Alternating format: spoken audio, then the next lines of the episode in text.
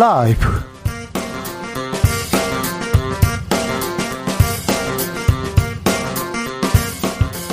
2022년 7월 19일 화요일입니다. 안녕하십니까. 주진우입니다. 지지율 의미 없다. 연연하지 않는다. 윤 대통령이 그랬죠. 그런데 계속 지지율 떨어집니다. 결국 2주 만에 윤 대통령 답답함 토로합니다. 원인은 언론이 잘 알지 않느냐. 원인 알면 어느 정부나 잘 해결했을 것이다. 지지율 떨어지자 출근길 발언 짧아지고 김건희 여사 대외 활동 일단 멈췄는데요. 윤 대통령의 멘토로 알려진 심평 변호사가 지지율 50% 이상으로 확 올릴 묘수가 있다고 밝혔습니다. 직접 들어보겠습니다. 대우 조선해양 하청 노동자들이 파업에 돌입한 지 50일이 다 돼갑니다. 국민 여러분 죄송합니다. 우리는 살고 싶습니다. 이렇게 외치면서 노조 활동 보장하라, 임금 원상 복귀하라 요구합니다. 파업 장기화되자 윤 대통령 나섰습니다. 기다릴 만큼 기다렸다. 불법은 종식되어야 한다라고 밝혔습니다. 그러자 경찰청장 헬기 타고 거제에 내려갑니다. 공권력 투입 임박한 걸까요? 최가박당에서 짚어보겠습니다. 코로나 무섭습니다. 확진자 폭증 다시 시작됐습니다. doubling이라고 하죠. 두 배씩 늘어납니다. 80여일 만에 최대 수치 7만 명 기록했습니다. 아이고 오늘 5만 명 기록하지 않을까 걱정했는데 7만 명 넘어섰습니다. 전문가들 8월에 20만 명, 30만 명 예상하고 있습니다. 다시 코로나 유행하는 걸까요? 주의할 점은 무엇일까요? 이재갑 교수와 알아보겠습니다. 나비처럼 날아 벌처럼 쏜다. 여기는 주진우 라이브입니다. 오늘도 자중차에 겸손하고 진정성 있게 여러분과 함께 하겠습니다. 코로나 확산세 다시 시작됐습니다. 정부는 거리두기 없이 과학 방역 내세우고 있는데요. 과학, 과학 방역이 뭐지? 궁금해하는 사람들 많습니다. 어, 걱정하는 사람들도 많고요. 어, 내가 각자 도생해야 되나 이렇게 얘기하는 분도 있는데 저희가 코로나 재유행 관련해서 궁금한 점 다 풀어보겠습니다. 그러니까 궁금한 점 있으면 보내주십시오. 이재갑 교사 이렇게 풀어보겠습니다. 백신 접종 잘 하고 계시죠? 4차 백신 맞으신 분도 있으시죠? 네, 백신 접종 경험담도 알려주십시오. 샵 9730 짧은 문자 50원, 긴 문자는 100원이고요. 콩으로 보내시면 무료입니다. 그럼 주진우 라이브 시작하겠습니다.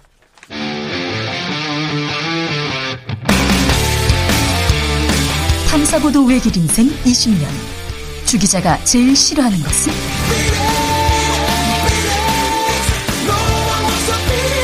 이 세상에서 비리와 부리가 사라지는 그날까지. 오늘도 흔들림 없이 주진우 라이브와 함께.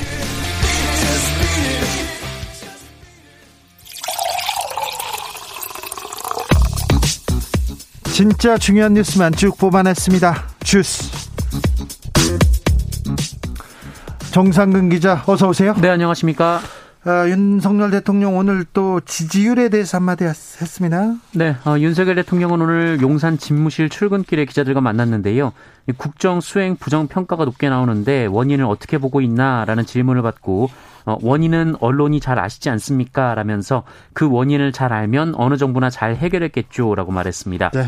어, 그러면서 열심히 노력하는 것뿐이라고 덧붙였습니다. 지난번에 별 의미가 없다, 뭐 신경 쓰지 않는다 이런 얘기가 했었는데요. 근데 어느 정부나 잘 했겠죠. 이렇게 또 얘기를 합니다. 아, 전 정권 얘기를 하다가 어느 정부나 언론이 잘 아시겠죠. 이, 이, 부분은 또 국민들이 어떻게 판단할지 국민들은 이런 부분이 걸리는 것 같아요. 사적 채용 논란 또 불거졌어요. 네, 어, 관련해서 오늘 보도가 나왔는데요. 이 주기환 전 국민의힘 광주광역시장 후보의 아들이 대통령 부속실에서 6급으로 근무하고 있는 것으로 확인돼 논란이 일고 있습니다. 어, 주기환 전 후보는 윤석열 대통령이 지난 2003년 광주지검에서 근무할 때 검사와 수사관으로서 인연을 맺었는데요. 네. 특별수사의 두각을 나타내면서 윤석열 대통령이 지난 2011년 대검 중수부 검사 시절에도 함께 일하기도 했습니다. 네. 어, 주기환 전 후보는 지난 2019년 광주지검 수사과장을 마지막으로 퇴직한 후에도 윤석열 대통령을 물밑에서 도운 것으로 알려졌고요. 이 대통령직 인수위원회에도 합류를 했다가 광주시장 선거에 출마를 했습니다.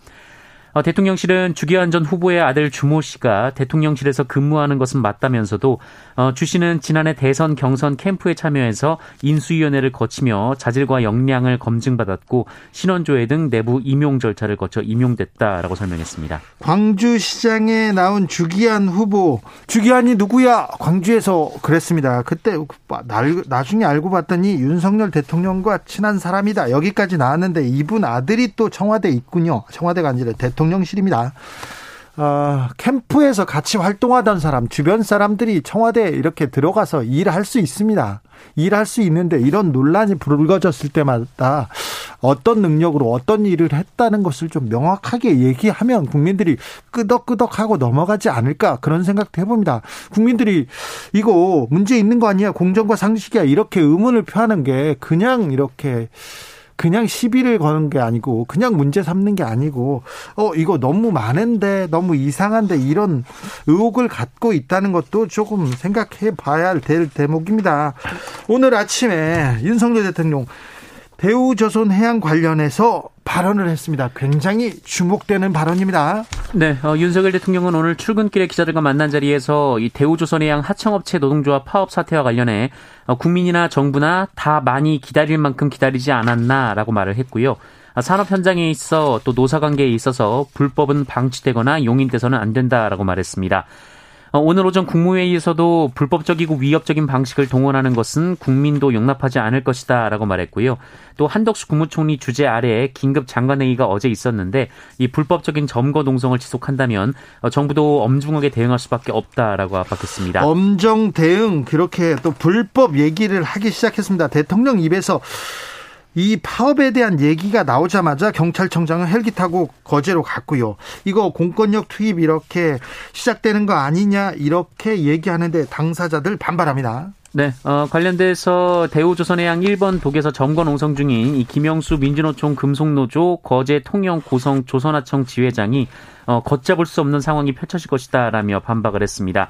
어, 현재 대우조선해양 하청 노동자들 150여 명은 지난달 2일부터 어, 5년간 삭감된 임금 30% 회복, 이 노동조합 인정 등을 요구하면서 48일째 파업을 이어가고 있는데요. 네. 어, 유채한 부의 부지회장은 지난달 22일부터 고가 농성하죠. 네, 고공농성뿐만 아니라 어, 가로 세로 높이 1m 철제 구조물 안에 들어가서 스스로 용접을 하고 자신의 몸을 감금한 상태에서 농성을 벌이고 있습니다. 난간에 올라가기도 했고요. 그 스스로 감옥을 만들어서 들어가서 지금 감금돼 있습니다. 그리고 20m 난간에 생, 올라가서 생명을 둔 두고 지금 투쟁을 하고 있는데 이분들이 왜 파업하는 건지도 좀 고민해 봐야 됩니다. 대우조선 해양 어떤 사건이 떠오르시는지 모르겠지만 저는 이 사건 떠오릅니다. 면태 전이었습니다.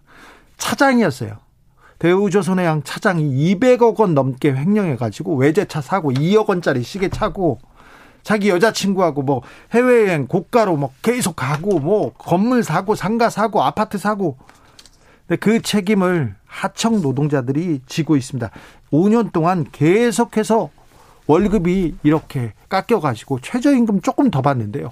수십 년 동안 그 전문 전문직으로 그 분야에서 그 분야에서 기술을 이렇게 습득한 사람들인데 왜이 책임을 하청 노동자들이 이렇게 져야 되는지 왜 파업하는지 원청과 하청 구조 그리고 하청의 비정규직들 어떤 대우를 받고 있는지 근본적인 해결책에 대해서 아무도 얘기를 안 하고요. 안 하고 이렇게 공권력 파업합니다. 아, 이분들 형사처벌 감수하고 또 파업하면 손해배상 청구 들어옵니다.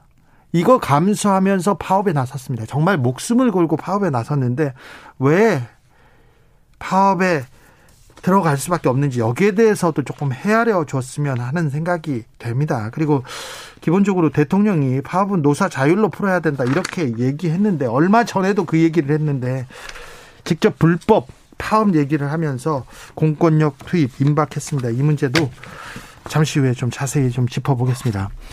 국민의힘 정현주 방송통신심의위원장 사퇴하라고 요구했습니다.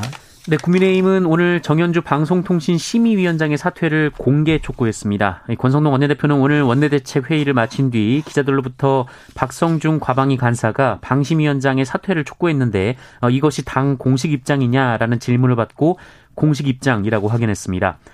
앞서 과방위 간사로 내정된 박성중 의원은 이날 회의에서 이 정현주 위원장에 대해 편파 방송 봐주기 심의를 남발한다라며 어, 민주노총 언론노조의 든든한 뒷배처럼 행동하는 정현주 위원장은 책임을 지고 사퇴하라라고 주장했습니다.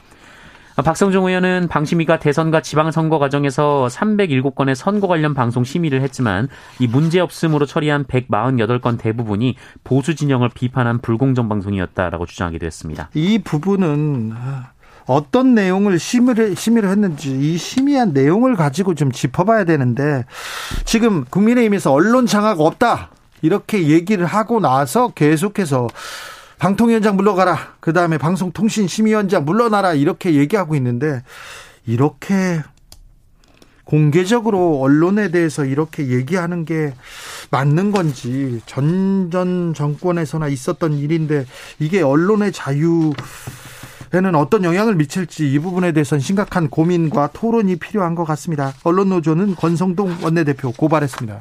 네, 국민의힘 권성동 원내대표가 얼마 전 이 전국 언론노동조합이 KBS와 MBC를 장악하고 있다라는 취지의 발언을 했는데요. 언론노조가 이를 명예훼손 혐의로 경찰에 고소했습니다. 네. 방송통신심의위원장 관련된 얘기도 그렇고요. 방송 어 방통위원장 관련된 얘기도 지금 권성동 원내대표나 지금 국민의힘에서 사실관계가 맞지 않은 주장을 하는 것도 좀 있습니다. 일단 사실관계 입각해서 비판하고 물러나라고 하고 그랬으면 합니다. 네, 사실관계를 명확하게 좀 확인하고 정치적 공세를 피해 그 처, 펼치는 것도 늦지 않습니다. 네, 좀 사실관계 다릅니다. 네, 박진 외교부 장관 기시다 후미오 일본 총리 만났습니까? 네, 어, 일본을 방문 중인 박진 외교부 장관이 오늘 오후 도쿄 총리관저에서 기시다 후미오 총리를 예방해 윤석열 대통령 한일 관계 개선에 대한 의지를 전달했다고 합니다. 이해람 중사가 사망한 부대에서 또 극단적인 선택이 있었습니다. 여군 간부의 선택이 아, 또 있었어요? 네, 오늘 오전 8시 10분쯤 공군 20 전투 비행단 영내 독신자 숙소에서 21살 여군 하사가 숨진 채 발견됐습니다. 동료 부대원에 의해 발견됐고 극단적 선택으로 추정됩니다만 유서는 발견되지 않은 것으로 전해졌습니다. 자, 이런 사회적 타살이라고 볼 수 있는데 또 다시 이런 일이 불거졌습니다. 이 시스템 문제가 있다는 걸 또 반증합니다.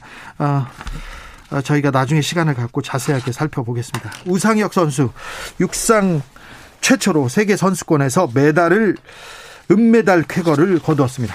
네, 우상혁 선수가 오늘 오전 미국에서 열린 2022 세계 육산 선수권 대회 남자 높이뛰기 결선에서 2m 35를 넘어 2위를 차지했습니다. 어, 2m 37을 1차 시기에 성공한 현역 최고 점퍼 이 무타 무타즈 에사 바심 선수를 넘지 못했지만 한국 육상의 새 역사를 썼고요. 네. 세계 최고의 점퍼 중 한 명으로 우뚝 섰습니다. 세계 선수권에서 또 메달을 딴 사람은 또 있었어요. 네, 어, 어 김현섭 선수인데요. 네. 20km 경보였고 이 대구 대회에서 동메달을 땄었습니다. 네. 인하대에서 성폭행 사건이 있었던 있었습니다. 그런데 2차 가해가 너무 심각하다는 그런 보도 계속 나옵니다. 네, 어, 숨진 여성의 신상을 묻거나 사진을 찾는 등 도넘은 2차 가해가 이어져서 유가족과 학교 본부, 어, 총학생회가 공동 대응 TF를 구성해서 법적 대응에 나서기로 했습니다. 이건 안 됩니다. 이건 더 큰 문제입니다. 네, 총학생회 비상대책위원회는 학교 게시판에 언론 보도 및 온라인에서 이번 사건에 대한 비윤리적 보도 및 확인되지 않은 사실, 악의적인 허위 사실이 유포되고 있다라면서 이 피해 학생에 대한 2차 가해를 다루는 체계적인 제보 접수 채널을 운영하고 법적인 방안을 통해 대처할 것이다라고 밝혔습니다. 이 사건이 발생한 이후에 언론이 여대생 옷 벗은 채 사망 이런 류의 선정적인 제목으로 얼마나 이거 기사 장사를 하는데 눈 뜨고 못 봐줄 정도의 문제였어요. 이, 이, 부분에 대해서는 언론에서도 조금 심각하게 잘못 반성하고 다시는 이런 일이 없도록 2차 가해 없도록 좀 살펴야 될 것 같습니다. 아, 마이너스 마이 마이너스 원님입니다. 마이너스는 아니네요. 자랑스러운 KF21 초도 비행 성공 너무 기쁩니다. 이렇게 얘기하는데 순수 기술로 국내 기술로 첫 전투기 KF-21 성공적으로 초도 비행 마쳤습니다. 방사청이죠. 방사청에서 오늘 3시 40분쯤 43분간 경남 사천 어, 사천에서 이렇게 첫 시험 비행 성공적으로 마쳤다고 밝혔습니다. 자랑스럽습니다. 코로나 확진자가 7만 명대입니다. 네, 오늘 코로나19 확진자가 7만 명을 넘었습니다. 7만 3,582명이었고요. 어, 지난주와 비교하면 1.97배, 2주 전과 비교하면 4배 들어서 더블링이 이어지고 있습니다. 네. 감염 재생산 지수는 1.58까지 올라갔습니다. 특별히 조심하셔야 됩니다. 주스 정상근 기자 함께했습니다. 감사합니다. 고맙습니다. 코로나 확산세 심상치 않습니다. 어이구. 윤석열 정부에서는 거리두기 없이 과학 방역하고 있다고 하는데요. 과학 방역 잘하고 있는지 좀 물어보겠습니다. 그리고 코로나 유행 어떻게 되는 건지도 좀 물어보겠습니다. 이재갑 한림대 강남 성심병원 교수 안녕하세요. 네, 안녕하세요. 네, 교수님 어디 멀리 가셨다고 하던데요. 아, 예, 좀 프랑스에 와 있습니다. 예, 예. 프랑스 뭐 하러 가셨어요? 아, 학회가 있어가지고 학회 강의가 있습니다. 그래서 아, 그래. 한국 코로나 방역 어떻게 했는지 좀 강의를 해달라 그래가지고요. 네. 네. 프랑스나 세계에서도 한국 코로나 방역에 대해서 관심이 있습니까? 예, 관심이 있어서 초대를 예. 해서 한국이 어떻게 대응했는지 예, 목요일에 강의가 있어서 지금 네. 여기 한 예, 프랑스 마르세이에 와 있습니다. 네. 예. 좋은 데로 가셨네요. 근데 한국 코로나 방역 잘했, 잘했다. 어떻게 했는지 그걸 알려달라고 해서 지금 강의하러 가신 겁니까? 네, 그러니까 지금 한국하고 EU 과학자 대회가 이번 주에 프랑스 마르세에서 열리고 있고요. 네. 그래서 거기서 이제 한EU 공동 포럼 형태로 해서 진행이 될 것 같습니다. 알겠습니다. 네. 코로나 확산세 심상치 않은데요. 7만 명 넘었어요. 현재 상황 어떻게 보고 계십니까? 네, 일단 이제 그 BA5의 영향도 있고 또한 여름철 매우 덥잖아요. 그 예. 비도 오고 막 이러다 보니까 실내 활동 늘어나면서 그리고 또 이제 국민들이 감염됐던 분들이나 또는 백신 맞은 분들의 면역이 떨어지면서 현재 그 이제 뭐 유행이 커지고 있는 상황인데요. 저희가 전문가들이 예측했던 것보다는 좀 매우 빠르게 증가되는 것 같아서 조금 고민이 좀 필요한 시기라고 볼 수 있을 것 같습니다. 더블링 현상 지속됩니다. 저 교수님께서 8월에 20만 명 대비해야 된다 계속 이렇게 강조했는데 그러면 빨라지는 겁니까? 예, 일단 대부분 전문가들이 8월 말이나 9월까지 피크를 생각했는데 지금 속도면 8월 중순에도 20만 명 넘을 것 같고 일부 모델링에서는 확진자 규모가 30만 명도 넘을 수 있다라는 이야기가 또 나오고 있거든요. 네. 그래서 이제 이런 부분들 고려해서 정부의 대응 방향도 조금 수정돼야 되지 않을까 생각을 하고 있습니다. 질병청에서 신규 변이 재유행 빨라져서 국가 주도 방역 지속 어렵다. 국가 주도 방역이 어렵다 이렇게 얘기하면 좀 국민들은 좀 불안합니다. 그러니까 이제 표현을 좀 조심해야 되긴 하는데요. 그러니까 국가가 주도한다는 표현이 국가가 예전처럼 이제 거리두기를 직접 선도하고 또 여러 가지 방역 조건들을 내세우고 뭐 이런 부분들을 얘기하는 것 같기는 한데 다만 국가가 주도하는 부분하고요 또 국가가 지원해야 되는 부분은 구분을 해줘야 되는데 국가 주도 방역을 안 해야 살수 없다 그러면서 이제 국가가 취약계층이라든지 이런 분들에 대한 그 지원책을 많이 줄인 부분들은 상당히 좀 문제가 있다고 보고 있거든요. 예. 그러니까 코로나가 이렇게 늘고 있는데 지원을 줄인다 이건 걱정인데 근데요 계속 이 정부에서 과학 방역, 과학 방역 얘기하는데 이 과학 방역이 뭐지요? 그러니까 이제 뭐 지금 뭐 대통령실이라든지 뭐 보건복지부나 질병관리청 얘기를 종합하면 그러니까 지금까지 2년 반 동안 우리가 겪어왔던 부분들을 에 대한 데이터를 바탕으로 해서 이제 방역 정책을 정하겠다라고 얘기를 하는 건데요. 네. 그래서 뭐 수리 모델링이라든지 아니면 여러 가지 빅데이터나 AI를 이용한 여러 가지 방법들을 동원하겠다 그러는 건데 이게 사실 뭐 전 정권이나 현 정권이나 이제 코로나19를 대응할 수 있는 수단이라는 게 어차피 뻔하기 때문에 아주 차별화하기 쉽지 않을 것 같다라고 생각하시면 될 것 같습니다. 네. 기억 비읍 시훈님께서 코로나 방역 거리두기 다시 해야 되지 않습니까? 이렇게 물어봅니다. 그러니까 이제 거리두기와 관련된 부분은 그러니까 이제 어느 국가나 거리두기는 의료 체계 대응이 힘들어지는 상황, 그러니까 의료 체계가 버티기 힘든 상황이 되면 거리두기를 강화하는 정책을 하고 있거든요. 근데 네. 아직 지금의 수준으로서는 의료 대응 체계가 부담을 갖는 정도는 아니기 때문에 네. 거리두기를 직접 동원하기는 안, 아직은 좀 이르게 보고 있고요. 다만 상황이 악화돼서 의료 대응 체계 문제가 되면 또 긴급하게 적용해질 수도 있기 때문에 그 적용 시점이라든지 기준에 대한 부분들은 논의가 되어야 될 것 같습니다. 6254님께서 남편과 운동하면서 너무 잘 듣고 있습니다. 이렇게 얘기하십니다. 이분 일단 인격자십니다. 오늘 자녀 백신 4차 맞았는데 열감이 있어요. 이렇게 얘기하는데 괜 찮으신가요, 이, 교수님? 아, 예, 뭐, 예방접종하고 하루 이틀 정도는 열감이랑 조금 이제 으슬으슬거리기도 하고 근육통이나 이런 게 있을 수 있고요. 예. 접종 부위도 좀 아플 수 있어서 네. 좀 자연스러운 면역 반응이라 보시면 될 것 같습니다. 네. 3123님은 저는 초등학교 학부모인데요. 아이가 올 초에 코로나 걸렸다 나왔어요. 그래서 굳이 백신 맞지 않아도 된다고 하시는 분들이 있는데 지금이라도 맞추는 게 나을까요? 교수님 알려주세요. 얘기합니다. 예, 특히 아이들 같은 경우에 오미크론에 대부분 감염이 됐는데요. 오미크론에 감염됐을 때 다른 변이에 대한 그 방어력이 매우 약하다는 얘기가 있습니다. 그래서 감염이 되든 안 됐든 간에 1회 1, 1차, 2차에 기초 접종을 꼭 맞으면 좋겠다라고 권고를 하하고 있거든요. 그래서 네. 접종을 지금이라도 하시면 올해 가을하고 겨울까지는 안전하게 보낼 수 있지 않을까 생각이 듭니다. 어, 자, 7018님께서는 매일 청취하고 있다고 합니다. 67세 그 어르신인데요. 3차 접종은 모더나 접종했는데 4차 접종은 화이자로 접종해도 괜찮은지 궁금합니다. 이렇게 물어봅니다. 아, 예, 일단은 이제 mRNA 백신 사이에서 교차 접종 다 가능하다고 돼 있기는 하고요. 네. 최근에 이제 옵션이 많이 늘어서 이제 뭐 그 노바백스 백신도 접종이 가능해서 이제 의사 선생님하고 잘 상의해서 백신 종류는 결정하시면 될 것 같습니다. 네. 백신 종류가 그렇게 중요한 건 아니죠. 예, 요새는 뭐 교차 접종해도 효과가 좋다고 돼 있고요. 또 예. mRNA 백신도 교차 접종해도 안전성이나 효과에 큰 차이는 없다라고 나와 있어서 어떤 예. 백신이든 그 그날의 몸 상태 생각해서 접종하시면 될 것 같습니다. 교수님, 4차 접종률 좀 높아지면 확산세도 줄어들까요?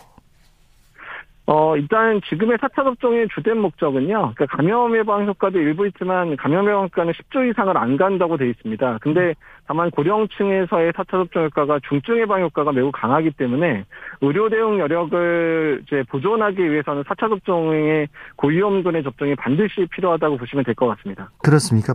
아, 고위험군, 그리고 나이 드신 분은 꼭 4차 접종해야 되네요. 예, 그렇습니다. 네. 음, 마르세유는 날이 덥다면서요. 어, 근데 여기도 한 33도 정도 돼서 다른 프랑스보다는 좀 시원한 편이고요. 예. 그리고 여기가 지중해 기후라서 이렇게 아주 덥게 느껴지진 않네요. 그. 그 예. 동네도 코로나 걱정이 큽니까? 예, 프랑스가 지금 이제 그 피크를 지나가고 있거든요. 네. 프랑스가 최근 들어서 이제 B5에 의한 피크를 지나가고 이제 막 꺾일까 말까 이제 고지에 좀 도달한 상황인데요. 네. 현재 와봤더니 마스크를 거의 안 쓰고 다니시네요. 네. 아, 그러면 마스크 네. 쓰라고 거기서도 전도사 역할을 좀 하세요. 예, 그래서 저도 실내에서는 반드시 마스크 착용하는 모습을 보이는데 네. 다른 사람이 저를 더 의아하게 쳐다보고 있어서 다른 네. 의사들도 그렇습니까? 외국 의사들도 잘 안 쓴다면서요? 예, 외국 의사분들도 예, 뭐 잘 안 쓰는 것 같기는 한데 예. 그렇죠. 네. 어, 네. 휴가철에 해외 여행을 가도 되나 이렇게 걱, 저기 생각하는 분들이 있습니다. 근데 해외에서 코로나 걸리는 경우도 많다는데 어떤 점 주의해야 됩니까? 예, 특히 이제 해외에서 코로나에 확진이 되면 바로 비행기 귀국하는 비행기를 탈 수가 없게 되거든요. 예. 그래서 증상이 있는 경우에는 조기 진단을 빨리 받으셔야 되고 이제 격리 기간 지킨 다음에 검사 음성 확인하고 타야 되니까 되도록 현지에서 걸리지 않도록 노력을 많이 해주셔야 될 것 같습니다. 네. 지금 코로나가 많이 지금 확산되고 있는데요. 앞으로 우리는 어떻게 해야 됩니까? 마지막으로 당부 말씀 부탁드리겠습니다. 예, 앞으로 이제 이런 유행이 뭐 한 두세 번 정도, 큰 유행은 아니어도 두세 번 정도 되면서 엔데믹화 될 겁니다. 그래서 지금의 위기를 이제 슬기롭게 이겨낼 수 있게 이제 기본적인 우리 생활 방역에 해당되는 마스크, 뭐 손 씻기 잘 하시고 또한 고위험군은 예방접종 꼭 해주셔서 이번 위기도 국민들의 힘으로 잘 이겨냈으면 좋겠습니다. 앞으로 또 한 이런 코로나 또 정점이 한두 번 옵니까? 한 20만 명 또 10만 명 이렇게 늘었다가 그러면서 사라집니까? 예, 그러니까 변이 종류에 따라서는 어떻게 될지 모르겠지만 지금 형태의 변이라면 조금씩 이제 그 이제 피크가 떨어지면서 이제 사그라드는 양상으로 2, 3년 내에 가지 않을까 정도로 예측을 하고 있습니다. 네. 그 점점 변이가 생기면서 코로나는 약화되고 있는 건 맞죠? 뭐 약화되는 측면도 있고요. 오히려 사람들이 많이 걸리기도 하고 백신을 맞으면서 코로나에 대해서 강해지고 있다고 보시는 게 맞을 것 같습니다. 아, 그래요. 사람들이 백신을 맞아야 되겠네요. 예, 예, 그 백신 맞고 이제 그렇게 해주셔야 계속 강해져야지 이제 뭐 힘든 변이가 나와도 우리가 이길 수 있는 거거든요. 알겠습니다. 네, 건강히 잘 조심 잘 다녀오십시오. 예, 감사합니다. 이재갑 한림대 교수였습니다. 교통정보센터 다녀오겠습니다. 오수미 씨.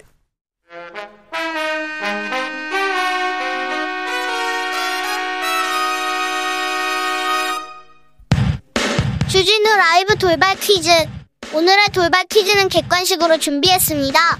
문제를 잘 듣고 보기와 정답을 정확히 적어 보내주세요. 전 세계 증시가 약세 흐름에 보이는 가운데 이것 제도를 다시 금지시켜 달라는 개인 투자자들의 요청이 늘고 있습니다. 하지만 금융당국의 입장은 여전히 제자리 걸음인데요. 주가 하락에서 생기는 차익금을 노리고 실물 없이 주식을 파는 행위인 이것은 무엇일까요? 보기 드릴게요. 1번 공매도, 2번 건포도, 다시 들려드릴게요. 1번 공매도, 2번 건포도, 샵9730 짧은 문자 50원 긴 문자는 100원입니다. 지금부터 정답 보내주시는 분들 중 추첨을 통해 햄버거 쿠폰 드리겠습니다. 주진우 라이브 돌발 퀴즈 내일 만나요.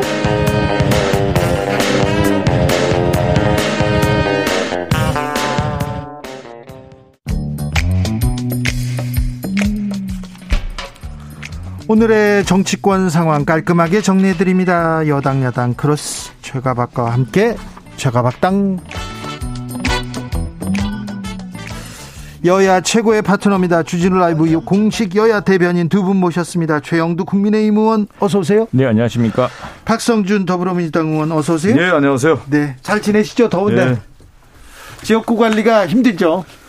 요새 지역 열심히 다니고 있습니다. 어, 오전에도 지역 다니고요. 네. 지역 행사들은 좀 많이 다니고 있습니다. 네, 최영두 의원은 어떠세요? 예, 요즘은 주중에 한 번씩 다녀오고요. 예. 주말에 주로 있고 주중에는 서울에 있고 그런데 네. 이제 뭐 저 우리는 늘 걱정이 이 뭐 자연재해 이 네. 이런 문제는 걱정입니다. 그렇습니까? 박성준 의원은 또 법을 냈어요. 종부세 이렇게 발의를 했죠, 발의. 네, 예. 어떤 법을?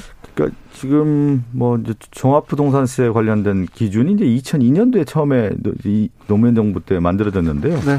한 20년 지난 시점에서 이제 기준에 대한 부분들이 이제 논란이 됐었는데 제가 낸 발의는 어 1가구 1주택자에게 종부세 기준이 어 지금 11억이거든요. 네. 기준을 이제 15억으로 이제 상향 조정을 하는데 그렇게 돼 보면 시세 기준으로 한 20억 정도 되는 겁니다. 네. 그분들에게는 이제 종부세를 면제하는 법안을 냈고요. 또 한편으로는 60세 이상이 이제 1가구 1주택일 경우에는 상속이나 증여할 때 어, 납부할 수 있도록 유예해 주는 그 법안을 발의를 했습니다. 네, 그렇군요. 예, 네. 예. 대우조선해양 하청업체 노동자들이 파업을 하고 있습니다. 여기에 대해서 윤 대통령이 한마디 했습니다. 국민이나 정부나 기다릴 만큼 기다리지 않았나 이 발언 어떻게 보셨습니까, 박성준 의원님?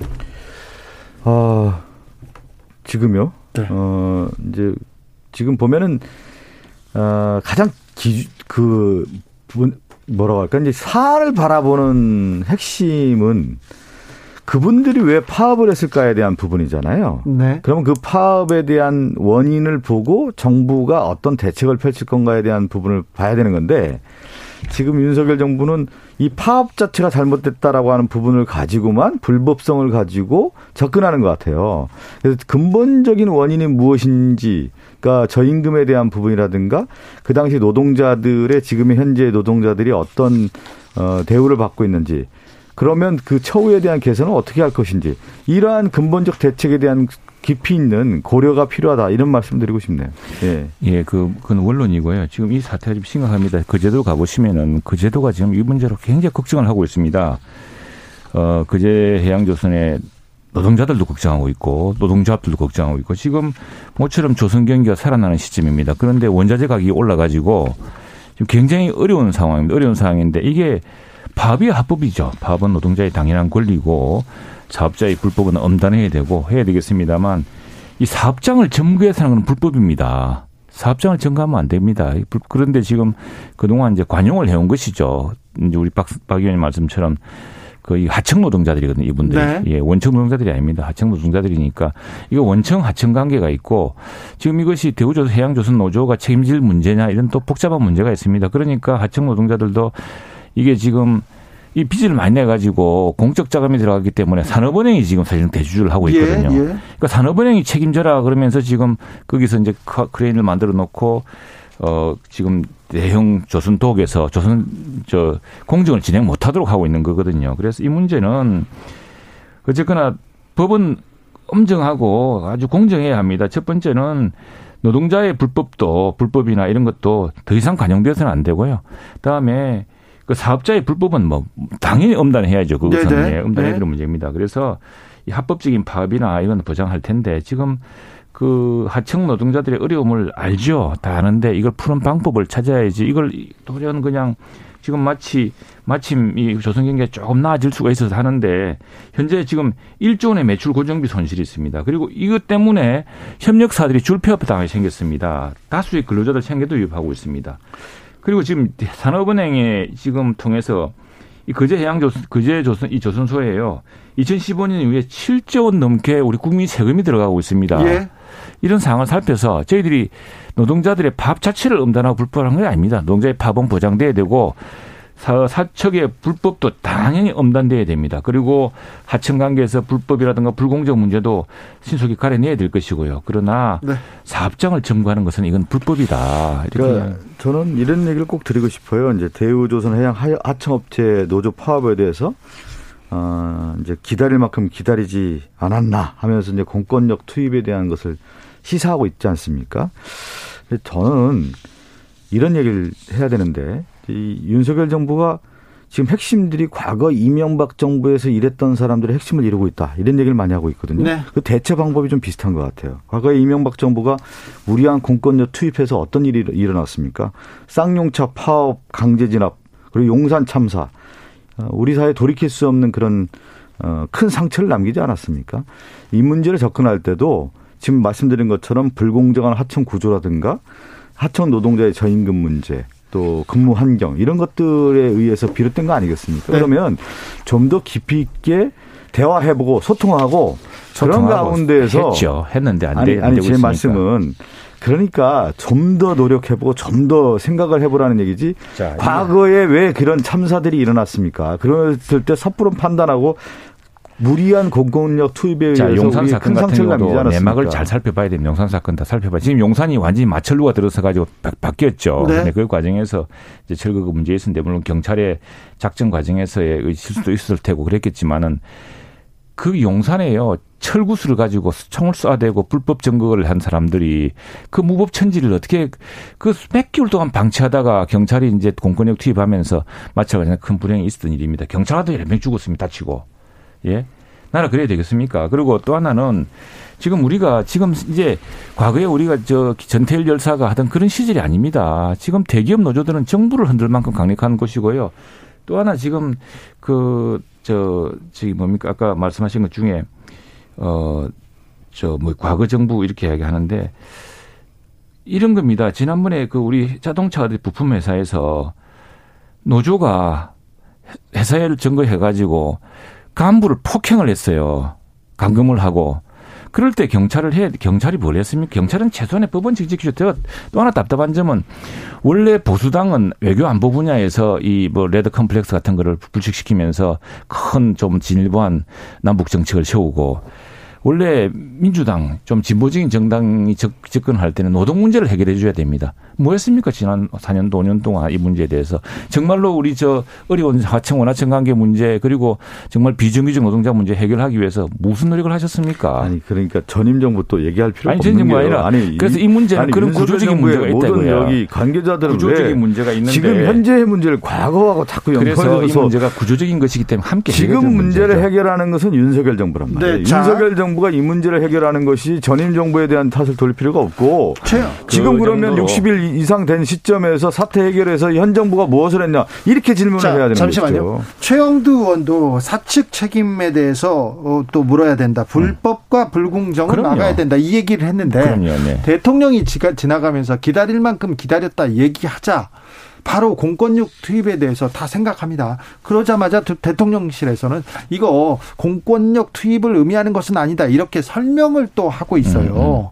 이게 또 국민들은 어 이게 뭐지 이렇게 생각합니다. 자, 그 공권력은 엄정해야 됩니다. 공권력은 왜 공권력이랍니까? 공정한 권력을 행사하라고 국민의 재산과 안전을 보장하라고 하는 거 아닙니까? 그렇죠. 누구 편도 들지 말고 불법에 대한 선- 선을 분명히 그어야 됩니다. 경찰관들이 불법 시대한테 폭력 시대 맞아 터지고 그 렇게 그렇게 되는 것이 옳은 게 아니지 않습니까? 그러면 안 되죠. 그리고 또 하나 이 아무리 파업도요. 이 파업도 지금 사업장 파업은 스스로 노동력을 제공하지 않음으로써 사업장 그 사업주 그 저 사측을 압박하는 겁니다. 우리가 노동을 제공하지 않겠다.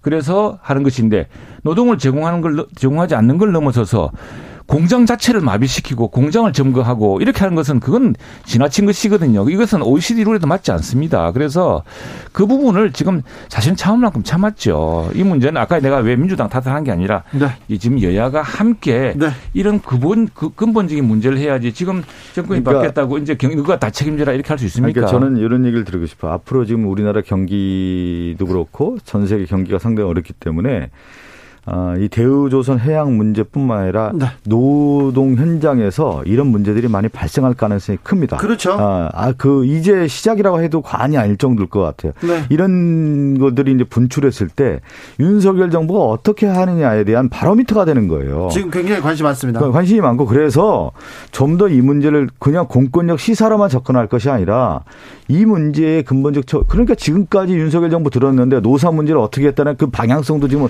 정해져 있지 않은 거 아니겠습니까? 자, 여기까지 하고요. 예, 예. 국회는 원구성 한답니까? 연답니까? 원구성, 해야죠. 원구성하고 지금 저희 저희들은 좀 상임위원 다 배정을 다 했습니다. 지금 두 달째 이 얘기를 하고 있는 것 같은데 이번에는 자, 합니까? 참 이게 뭐 참 탓하기 뭐, 뭐 한데 어쨌거나 네. 소수 여당의 한계고요. 왜 우리는 뭐 양보하고 뭘 하고 싶고 하지만 다수 야당이 이렇게 강력하게 하면은 참 방법이 없는데 하나 말씀드릴게요. 지금 이게 근본은 그거 아닙니까? 법사위로 시작된 문제인데 법사위가 지난 20년 동안 제1당인 국회의장을 하면 제2당이 법사위원장을 하는 걸 원칙과 관행으로 민주당이 세워왔던 겁니다. 근데 그걸 지난번에 다수당에 뺏어갔다가 그걸 돌려주는 걸 핑계로 온만 가지 조건을 붙이니 늦어진 거 아니겠습니까? 아, 원구성 협상 지난번에 얘기 똑같이 했는데 네, 오늘도 똑같이 얘기해야 되나요?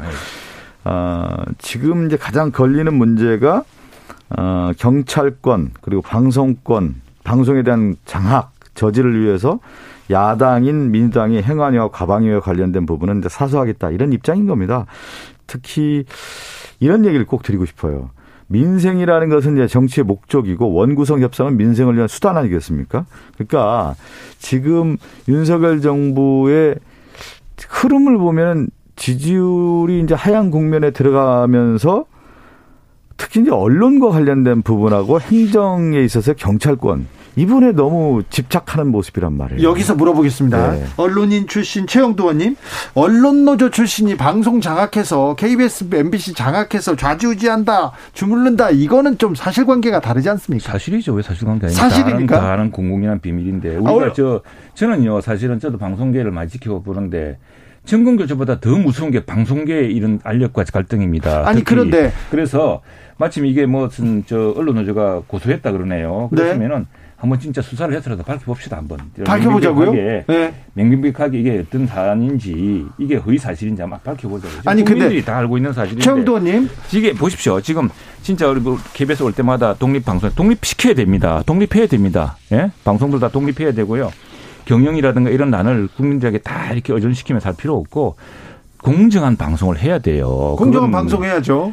그리고 그 지금 마침 그 시비를 가지고 이야기를 하시는데 지금 어느 경우든 원구성을 하더라도 민주당이 다수당입니다. 다수당이고 다 할 수 있습니다. 근데 왜 유독 이 문제를 지금 그동안은 민주당의 관심이 저, 저 뭡니까 이 그 과방위는 이렇게 여당이 해오던 관념도 있고 그랬는데 또 이걸 또 이렇게 하시자고 그러는지 그리고 뭐 공영방송 지배구조 문제는 왜 이전과 말이 바뀌는지 이렇게 방송에 집착하시는지 모르겠어요.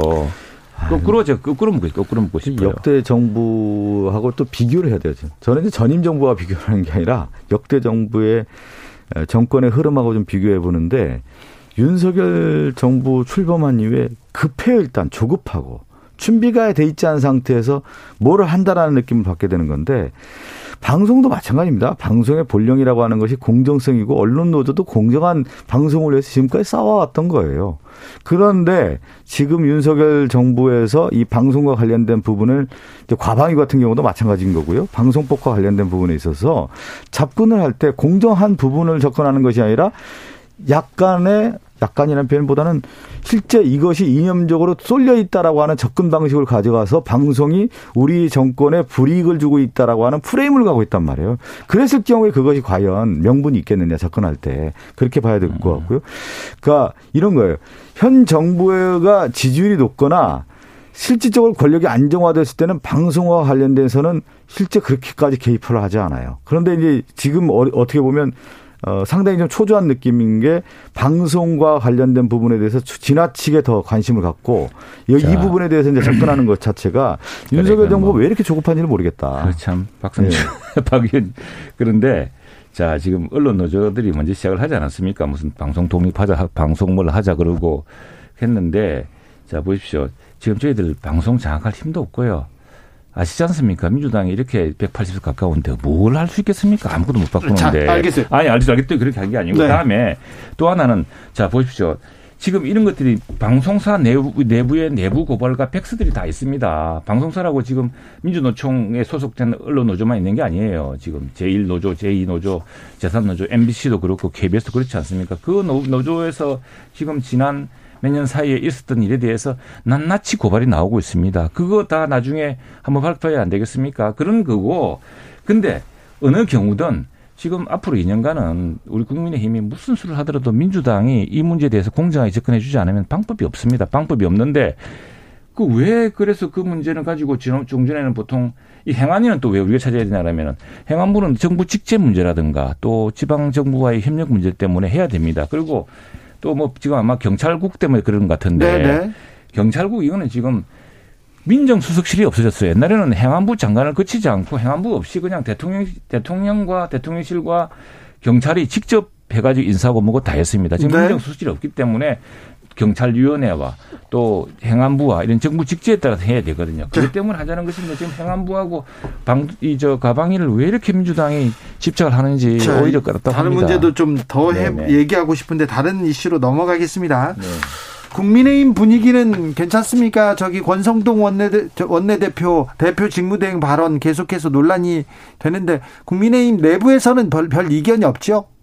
그렇죠. 그리고 뭐 또 장전 의원이 또 말씀이 거칠다라고 이렇게 이야기하니까 네. 그것도 인정을 하고 뭐 그런 면도 있고 하니까 그렇게 하고 있습니다. 지금 저희들은 이게 저 여러 가지 지금 내우외한 상황 아니겠습니까? 굉장히 어려운 상황입니다. 특히나 집권 2년 차에 뭐 다 걱정하시다시피 또 경제적으로도 외교 안보적으로도 여러 가지 국회 내 사정도 어렵고 그래서 뭐 하나같이 지혜를 모으고 힘을 합쳐야 될 시기죠. 그런 네. 데는 변함이 없는 것 같습니다. 근데 참 제가 권력의 그 흐름이라고 하는 얘기를 자꾸 하는데 비슷해요. 항상 보면은 권력 내부 투쟁이 이제 이제 시작된 거거든요. 권성동 원내대표하고 장재원 의원이 이제 시작되는 거고 윤석열 대통령을 만들었다는 제1등 공신이라고 하는 부분들이 어떻게 보면은 윤석열 정부에 있어서 지금 부담을 주기 시작한 거예요. 어, 실제 이제 권력 내부 투쟁을 하, 면서 그리고 요 부분을 좀 만, 저는 이제 스타일이라고 할 수가 있는 건데 제가 이제 법사위를 하면서 권성동 원내대표와 장재원 의원의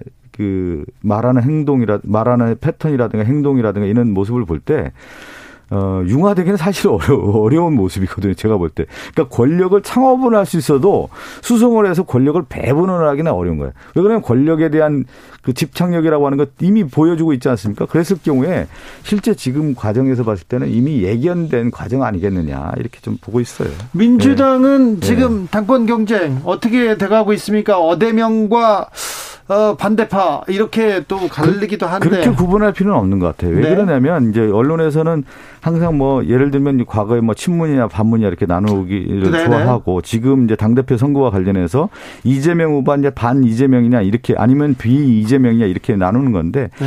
당 대표에 있어서의 자기가 무엇을 할 것인가에 대한 것을 보여줘야 되는 거 아니겠습니까? 네. 그 싸움인 것이지 하나의 어떤 큰 개파의 의미로서의 당대표 선거는 아니다. 이렇게 봐야 되는 것이죠. 어떻게 네. 보고 계십니까? 저는 이제 민주당도 그렇지만 이 당대표 체제 왜 이럽니까? 이거, 나 그리고 또 하나는 지금 이제 원내정당입니다. 민주당이 180석이고요. 음. 지금 굉장히 급하지 않습니까? 뭐 여야 협상도 하고 하지만 사실 소수당에 지금 끌려가고 있는 것인데 이제 우리가 사실 이전에 한 10, 10, 한 20여 년 전이죠. 원래는 원내 총무였습니다. 예, 원내 총무였죠. 그 과거 권위주의 정권 때 또 또 참 우리 제왕적 총재들이 있을 때 네. 그때 그때 한때는 또 대통령이 또 실제로 당 총재이기도 했어요. 그런데 네. 이게 우리 원내 정당의 원칙에 맞지 않다 그래서 사실은 대통령도 더 이상 맞지 않고 있고 당 대표 체제라는 게 사실 유명무실해졌거든요. 유명무실한 게 사실은 의미가 많이 줄어들었는데 근데 유독 지금 이렇게 다시 나오는 예 근데 옛날에는 원내 총무라 그랬습니다. 예. 지금 원내 대표라 그러거든요. 네. 원내 대표가 국민이 각 지역에서 부여하고 또 국민이 저 비례대표로 주어서 한 만큼 열심히 일해서 정부를 견제하고 정부를 견인해서 삼권 분립을 통해서 국가가 처한 당면한 과제를 해결하는 것이 원내 정당의 과제인데 원내 정당의 옥상옥을 떡 만들어 가지고 난, 난 사실 우리 당에도 그렇고 민주당도 그렇고 이 체제 좀 재고해야 된다고 생각합니다. 선진 국가에 이런 나라가 없습니다. 미국 볼까요? 미국에는 전국위원회라는 게 있는데 그건 선거를 위한 근데 네. primary 같은 걸 준비하게 하는 네. 그런 조직일 뿐입니다. 그 다음에 독일이라든가 이런 나라들은 내각제 국가이기 때문에 당이 원내 정당이 곧 정부거든요. 그런데 우리만 유독 이전에 권위주의 정부 시대 제왕적 총재 시절에 있던 유무를 해가지고 지금 민주당은 더 딜레마에 빠진 게 두 분의 선거에 패배하고 특히 최근 선거에 대패를 가져왔던 분이 당 대표 하겠다고 또 하니 온 당이 또 뭐 나눠지고 그러지 않습니까? 우리 당도 지금 전당대회 하면 안 된다고 생각합니다. 왜냐? 아니 나라가 이렇게 어려운데 여당이 지금 그거 하겠다고 온 당원들이 나서고 또 국민 투 국민들을 한다고 또 뭐 당 지도부이며 당의 모든 중진들이 나서는 것이 이게 뭐 난 쓸데없는 선거라 생각합니다. 그런 것들은. 아니, 아니 당 대표 선거도 이제 이기는 민주당으로 이제 만들기 위한 어떤 과정에서 이 당 대표 선거를 하는 거고요. 어, 리더십 체제에서 이제 두 가지로 나눌 수가 있는 것이죠. 국회 안에서 이제 원내대표 역할이 있는 거고, 어, 큰 선거, 대통령 선거라든가, 이런 지방선거라든가 국회의원 선거에서의 당대표 역할. 이 당대표는 다음 차기 2024년 총선을 진두지휘하는 당대표이기 때문에 매우 중요한 선거고요. 그렇기 때문에 민주당이 어, 혁신하고 변화하면서 이길 수 있는 정당으로 만들고 특히 정책 정당으로 더 만들어가면서 국민에게 신뢰를 받는 당 대표 선거기 때문에 8월 28당 대표가 누가 선출되느냐에 따라서 민당의 향후의 향배가 어, 결정된다고 볼 수 있는 네. 중요한 선거인 겁니다. 네, 당이 분열될 네. 가능성이 있을 것 같아요 보니까. 아니 왜 일반 이렇게. 일반 언론이 이렇게 보고 있네요 보니까. 그런데 난 그래서 네. 그래서 참 옥상옥이다. 이게 우리 정치를 후퇴시키는 지금 체제다 이렇게 생각이 듭니다. 국민의힘 윤리위 문제 또뭐 어, 그렇죠. 네. 예, 그건 뭐. 그 김성태 전 의원과 염동열 전 의원이 어 각각 당원권 정지 3개월 네. 징계 처분 받았죠. 우리 윤리위가 뭐 당 지도부 눈치도 보지 않고 당의 사정도 보지 않고 과감하게 윤리적 기준에 따라서 하고 있지 않습니까? 나는 뭐 그 좋다고 봅니다. 그렇게 해야 되는 거고. 다음에 이게 뭐 이준석 대표와 관계 그런 문제 관계 없으니까 다 개별 케이스로 개별의 윤리적 기준 판단 개별의 어떤 경우를 우리 엄정한 윤리적 기준으로 어, 당원의 그 품위에 맞는 것이냐 판단하는 것이고요. 아이고 이런 것들 좀 민주당도 봤으면 좋겠습니다. 뭐 1심 판결이 나와도 그냥 방치하고 좀 이런 상황들 우리 정치 발전에 결코 도움이 되지 네. 않습니다. 네. 아니 근데 민주당이 바라볼 게 아니라 그, 민, 그 국민의힘도 이제 기준을 정확하게 해야 되죠. 이준석 당 대표는 뭐 6개월 징계를 받았잖아요. 예, 예. 근데 사실 뭐 수사도 안 되고 법적인 판단도 나오지 않은 상태에서 윤리에 의한 6개월 징계인 거고 예. 김성태 예. 전 의원 같은 경우는 염동열 전 의원 같은 경우는 각각 윤리위에서 3개월 받았다고 하는데 법적 판단을 받았다고 하면은 그 제가 도 이번에 자료를 보니까 뇌물수수, 직권남용 등의 혐의로 최종심에서 형이 확정된 경우는 탈당 권유 이상의 징계를 음. 행함으로써 원칙을 정한다. 이렇게 특례 조항까지 있더군요. 그 특례 조항이 적용이 안 된 거잖아요. 이런 거 보면. 그러니까 당에서 있어서의 이준석 당대표의 적용 기준과 김성태 전 의원, 염동열 전 의원 기준이 완전히 다른 것이죠. 이분들의 평당원이니까 네. 이제 그렇겠죠. 아무래도. 아니죠. 네. 그건 아니고. 그리고 사실 이준석 대표는 어, 이 경우는 사실은 대표기 때문에 그 책, 그걸, 그 책임을 져야 된다는 이런 측면이 또 윤리 판단에 보면 있었거든요. 박성준. 아니, 저는 볼 때 이준석 당대표가 대선에서 결정적인 1등 공신에 저는 권성동 음. 대표나 이 장지원 의원보다 제1등 공신은 이준석 대표 아니겠어요? 근데 이준석 당대표를 지우기 위한 작업에서 나온 거잖아요. 이 사건 자체가요. 예. 최영도 의원 서운하시길. 아니, 아니, 저는 서운하지 않습니다. 아니, 저도, 저도 안타깝죠. 왜냐하면은 이 힘을 모아야 될 시기에 그런 네. 윤리 징계가 나왔지만 그런 말이 있습니다. 이 불씨를 덮으려고 하면은 그 가만히 다 타버린다는 말이 있거든요. 저는 그뭐 한번 보자고요. 저는 이준석 당 대표를 인정하는 이유 중에 하나가 뭐냐면 대선 과정에서 대여 그 당시 야당했잖아요. 국민의힘이 대여 투쟁에 선봉장했어요. 그리고 확실한 이슈 파이팅을 한 반면에 지금 대통령 선거 끝난 이후에 권성동 원내대표나 장재원 의원은 여당 자체를 분열시키는 요인이잖아요. 그러니까 이준석 대표는 야당을 결집시켰던 인물인 반면에 지금 뭐 권성동 의원과 장재원 의원 같은 경우는 분열의 요소가 큰 거죠. 그렇습니까? 예, 저는 그렇게 봅니다. 음, 예. 그는 뭐 남의 당 이야기에 네. 대해서 그렇고. 저도 아까 우리 당 당내 분란의 요소가 있다고 해서 말씀을 드린 겁니다. 민주당 내에서 지금 서로 논하고 이렇게 이야기하지 않습니까? 아 그런데 윤리 예. 판단은 그렇기 때문에 그거는 어떤 그걸 무슨 전제를 한 것은 아니고 그건 당원으로서 그런 어 그런 것들에 대한 네. 일정한 이제 품격을 요, 이제 기- 그런 기준을 이야기한 것인데 네. 저는 뭐 그건 여- 여전히 이 문제를 이제 이준석 대표가 어떻게 해- 하고 다음에 이후의 절차에서 경우에 따라서는 또 여러 가능성이 있기 때문에 지금 여단에서 하기는 어렵다 생각합니다. 최영도 박성준 두 분한테 최가박당 잘 들었습니다. 감사합니다. 네, 감사합니다. 고맙습니다.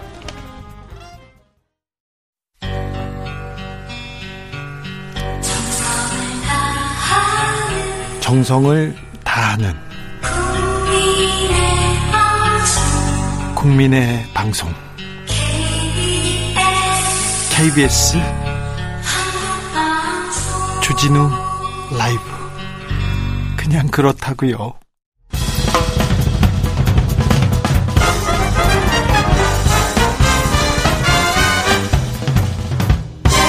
훅 인터뷰. 모두를 위한 모두를 향한 모두의 궁금증 훅 인터뷰. 아, 윤석열 대통령이 고민 있을 때 조언을 청한다는 분입니다. 아, 초- 최근 대통령실 그리고 지지율 당내 상황에 대해서 뼈 있는 조언 아낌없이 날립니다.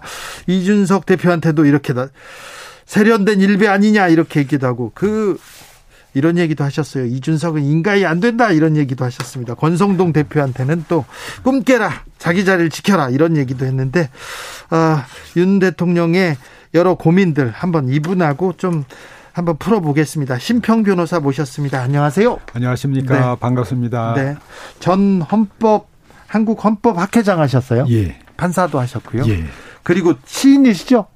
그렇죠. 네. 예, 예. 정식 시인이시죠. 등단한. 어, 뭐, 뭐 시인이기도 합니다만은 네. 어, 저는 뭐 농, 농부도 하고 있습니다. 아 그렇습니까? 뭐 어떤 농사를? 어, 뭐 그 그 저 어, 그, 뭐, 뭐, 뭐 거의 모든 뭐 그런 건 다 하고 있죠. 아 그렇습니까? 과거에는 뭐 그 변농사도 했는데 네.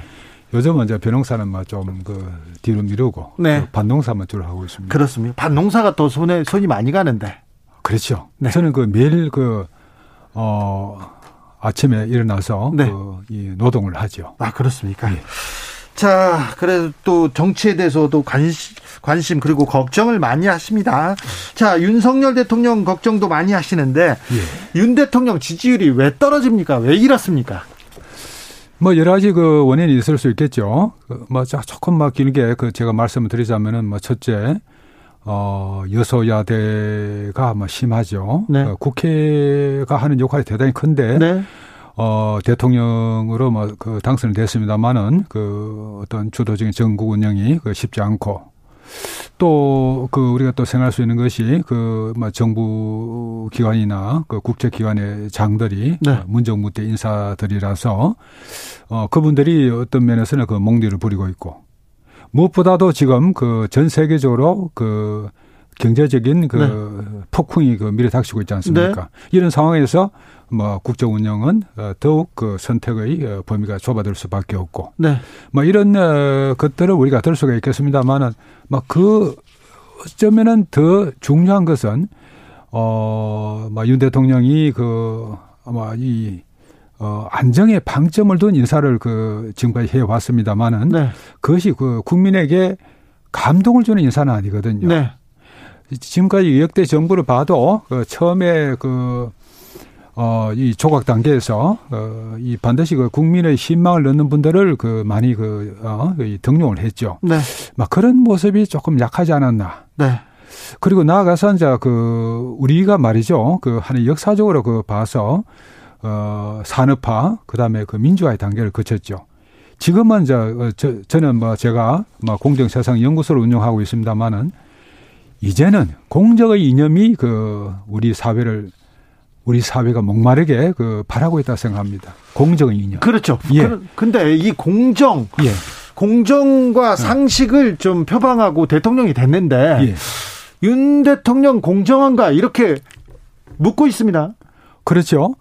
어, 우선 그, 아, 윤 대통령께서 그, 이, 그, 공정의 이념이 자, 우리 사회에 그, 프리벨 하기 위해서 어떤 조치들을 취해야 되는데, 네.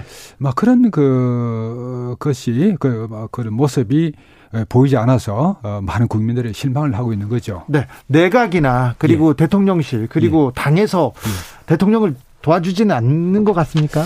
지금 그 아까 뭐 말씀드렸다시피 그 어, 윤 대통령께서 뭐이그 서식이 쉬운 뭐 그런 어, 분들을 이제 그 내각이나 네. 뭐 그렇게 등용을 했습니다만은 좀 그 독자적으로 어, 우리 사회를 진정으로 개혁해 나가기 위해서 네. 또이 우리 사회에 있는 그 갈등을 해소해 나가기 위해서 이 공정의 이념을 어떻게 실천할 것이냐 여기에 관해서 확실한 그 비전과 청사진을 제시할 수 있는 그런 인물들이 지금 그 윤석열 어, 정부에는 희소하다고 네. 판단합니다. 지금 윤석열 대통령을 네. 애정하는 그 분이셔서 이렇게 말을 그렇게 해서 그런데 아무튼 예. 지금 윤석열 정부의 인사 좀 부족했다. 감동도 부족했고 예. 지금 공정도 부족했다. 이렇게 얘기 생각됩니다. 자, 저는 그렇게 얘기하고요. 자, 그렇다면 지지율 만회를 위해서는 어떻게 해야 됩니까? 어, 뭐, 지금 그, 막, 그, 또 지지율 그 하락의 그 주된 원인으로서 그 당 내분이, 네. 어, 뭐, 될 수가 있겠죠. 그러나 당 내분은, 어, 그 얼마 가지 않아서 뭐 수습될 것으로 봅니다. 네. 어, 뭐, 제가 그, 이 지지율을 그 제거하기 위해서 뭐, 이, 그, 뭐, 윤 대통령께서 그 취하실 방책, 네. 뭐, 그것을 그 제가 말씀을 뭐 드린다 그러면은, 네. 어, 지금 그, 우리 그 현대사에서 그 보수건 진보건 간에 이 사람들이 그 어떤 그 권력을 잡은 측에서는 항상 기득권자로서 변해가지고 이, 그, 어, 자기나 또 자기 자식들에게 대물림하기 위해서 많은 그 국가 제도의 그 변개를 깨워왔습니다. 이러한 현상을 우리가 앞에 두고서 어, 바로 그 시정을 그 해나가는 조치를 보이지 않는다면 절대 국민들은 그 납득을 못 합니다. 네. 그 변개를 해온 그 세 가지 분자가 있습니다. 첫째는 그, 어, 이 그 대학 그 입학이라든지 그 교육 제도에 있어서 어, 이 그 가진 자들의 그 자식들이 그, 막 우대를 받는 식으로 계속 그 변개돼 왔죠. 또 공무원 채용에 있어서 공정한 그 채용을 그 보장하지 않고 계속해서 특별 채용을 그 늘려왔습니다. 네. 그리고 그 법조인 양성 제도에 관해서 보자면은 어 로스쿨 제도 뭐 그것은 그이 완전히 그 기득권자들의 그 playground로 그 변한 거 아닙니까? 네. 이러한 현상을 그냥 그대로 두고서 아무리 그 공정과 상식을 말해본들 그것이 국민들한테 피부로 느껴지겠습니까? 변호사님이 특별히 저 로스쿨 부분에 대해서 음. 굉장히 좀 비판도 하셨는데 예. 변호사님, 변호사님이 지금 말씀한 것 중에 지금 네. 대통령실에서 사적 채용 그 부분이 계속 지금 줄줄이 나오고 있어요. 그래서 국민이 납득하지 못하고 있습니다. 아, 저는 이제 뭐그 문제에 관해서는 아마 죄송하지만은 그 사적 채용이라는 그 단어는 네. 어, 어떤 면에서는 그, 막, 이 편견이 들어간 그 용어가 아닌가. 프레임을 씌운 용어가 아닌가. 과거 어느 정부건 간에 네. 그 선거 캠프에 그 열심히 그 공헌을 한 사람은 청와대 직원으로 채용하고 했던 것이 사실 아닙니까? 그렇죠. 그러나 그 여기서 더 나아가서 이제 좀 다른 요소가 있다는 것이지 이것을 그 사적 채용으로 단정하는 것은 좀 무리가 있다고 생각합니다. 그런데 황 사장 아들, 우 사장 아들, 누구 동생 막 이렇게 계속 나오니까 그렇죠. 예. 예. 나오긴 많이 나오잖아요. 그는 그 민주당 정부에서도 마찬가지였어요. 그랬어요? 예. 네. 그런데 변호사님, 예. 변호사님은 문재인 대통령 이렇게 만들기에 굉장히 예. 또 노력을 하고 공도 많이 세우시고, 예. 네. 예. 예. 그랬죠. 예, 그런데 왜 문재인 정부가 아니가 왜 윤석열이 윤석열이 대통령이 돼야 된다고 주장하신 겁니까? 결정적인 이유가 뭡니까? 제일 결정적인 이유는 그 어, 조국 사태를 계기로 해서 그 문재인 정부를 그 구성했던 그 핵심 세력이 그 운동권 세력이라고 할 수 있죠. 이 그 분들이 그 가지는 어, 어떤 그 무능함과 이선적인 태도 여기에서 그 저는 아, 이래서는 안 되겠다. 그리고 그 이그 그 대통령이 갖는 리더십이 너무 약하다. 그리고 이제 그 박근혜 정, 어, 박근혜 전 대통령이나 어, 문재인 어, 전 대통령께서 이 10년을 어, 그런 그 허약한 리더십 하에서 어, 우리 국정이 그 표류해 왔다고 저는 판단했습니다. 그래서 이 좀 더 강력한 리더십을 갖춘 대통령이 어, 요구된다는 그것이 하나의 시대 정신이라는 저는 막 그렇게 그 판단을 하고 거기에 맞는 사람은 가장 맞는 사람은 윤석열이라고 저는 어, 판단하고 지지를 한 거죠. 강력한 리더십을 가질 수는 있으나 예. 이윤 검사는 정치적 음. 경험도 없고 예. 정치적 그리고 공적인 이런 판단을 해본 음. 능, 해본 경험이 별로 없지 않습니까? 어, 뭐, 그, 검사가 하는 어, 일의 대부분은 공적인 판단이죠. 아니, 공적인 판단이긴 하지만 예, 이게 정치력하고 좀 다르지 않습니까? 이, 어, 청와대 아, 대통령실 가면서 음. 기자들 을 만나서 하는 도어 스태핑이라고 합니다. 약식 기자회견에서도 예. 검사의 언어가 계속 나와서 대통령의 언어가 아니어서 지금 지지율도 조금 출렁이고 있고 그런 예. 부분은 보이지 않습니까? 어, 뭐, 그렇게 볼 수도 있습니다만은, 그, 어, 우리 지금까지 그, 막, 헌정사에서 네. 과연 그 door stepping을 그 할 수 있는 사람은 이전부터 지금까지 모든 정치인들 중에서 윤석열밖에 없다고 저는 생각합니다. 아, 그래요? 예.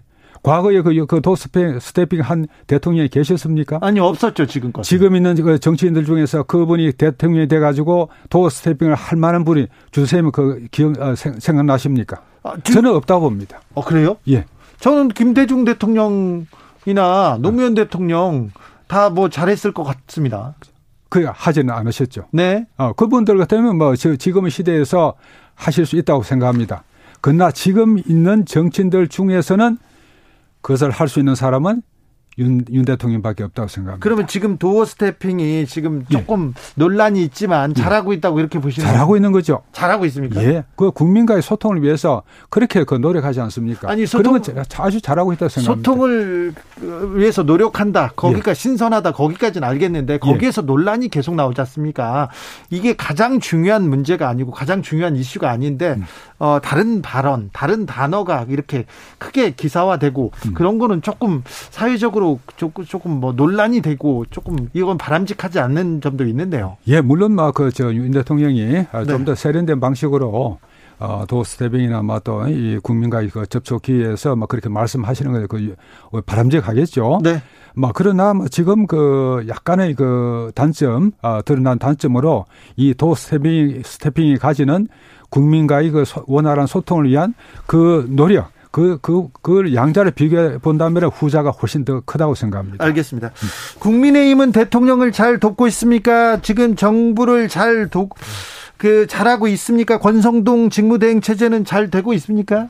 어, 지금 뭐 많이 그, 저, 좀, 막 비극거리고 있죠. 네.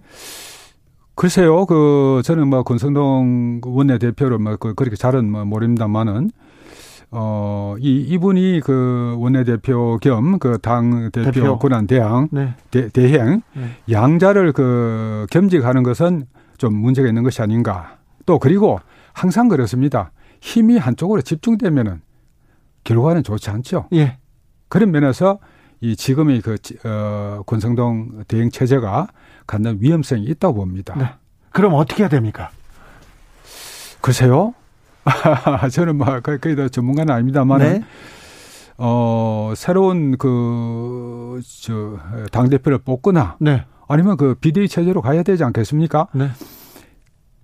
당, 그 이준석 당대표가 그 스캔들로, 해- 어, 네. 스캔들을 일으켜서 그 어떤 그 징계를 받는 네. 어, 우리 그 헌정사에서 정당사에서 아주 그 드문 어, 어쩌면 초유의 경우죠. 네. 이러한 그 상황에서 어, 이 당의 그 최고위원들이 그 아무 어, 책임을 지지 않는다는 것은 조금 이상하지 않겠습니까? 당 대표가 그렇게 해서 물러났다 그러면 최고위원들도 물러나는 게 맞, 맞지 않겠습니까? 아, 그렇습니까? 그러면은 그저 비대위 체제로 가는 것이 맞지 않을까 생각합니다. 지금 당대표가 물러났으니까 최고위원들도 물러나고 예. 다시 비대위로 가든지 아니면 당대표를 뽑든지. 그렇죠. 네. 그래서 이런 당을 그 정비시켜 놔야 될 거 아닙니까? 지금의 이런 그, 어, 그, 뭐, 권성동 어, 대표가, 원내대표가 뭐, 뭐 많은 그 노력은 하겠죠. 그러나 그, 이 양자를 겸직해서 나가는 것은 좀 역부족이다 하는 막 그런 우리가 그, 이 모습을 보, 고 있지 않습니까? 6개월 후에 예. 이준석 대표는 돌아옵니다. 예. 그러면 그때는 당 대표를 해도 됩니까? 뭐, 그, 원칙적으로 뭐 그렇게 그 되겠죠. 그러나 그, 어, 제가 아는 어, 상식으로는 네. 어, 이- 어, 이준석 그 전 당 대표가 네. 복귀하기는 어렵지 않을까 생각합니다. 그래요. 그렇습니까? 근데 어, 윤석열 저기 대통령하고 얘기하면서 이준석은 인간이 안 된다 이렇게 얘기하셨어요? 예. 왜 그러셨어요? 그, 제가 뭐, 뭐, 뭐, 또, 이 하나의 또 편견일 수도 네네. 있는데, 어, 제가 볼 때는 그, 어, 이준석 그, 전 당 대표는 네. 믿기 어려운 사람이 믿기 어려운 사람이 아니냐. 네. 준쌤하고 저하고 지금 이야기하면서 우리가 눈을 마주보죠. 네, 네. 그러나 이준석 당대표는 그, 그, 이, 사- 그, 마주보지 않죠. 아, 그래요? 그런 사람은 항상 신뢰성의 그 문제를 갖고 있다고 저는 생각합니다. 네. 또 내가 주선생님하고 이야기하면서 모든 상황을 다 녹음해 가지고 그 나중에 다 녹취해서 아, 아, 아, 네. 어그 이 자기가. 분리할 때 탁 들이대면서 예. 어 당신 어 이랬지 예. 하면서 그 이 상대를 제압하고 하는 것은 그는 대단히 야비한 어그 인격이 아니면은 하기 힘든 행동입니다. 알겠습니다. 이런 면에서 그 신뢰성의 그 어떤 그 험결, 막 그런 면에서 저는 믿기 어려운 그 그런 면에서 인가이 안 됐다. 네. 그렇게 생각했습니다. 그렇게 얘기했더니 윤석열 대통령이 뭐라고 하던가요?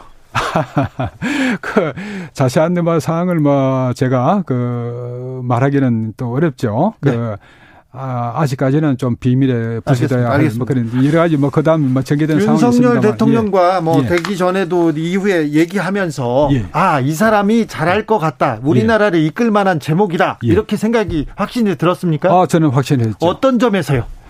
우선 그, 어, 윤 대통령이 가지는 그, 어, 어, 리, 강한 어, 리더십. 네.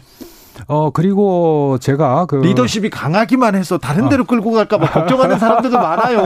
아, 잘 알겠습니다. 네.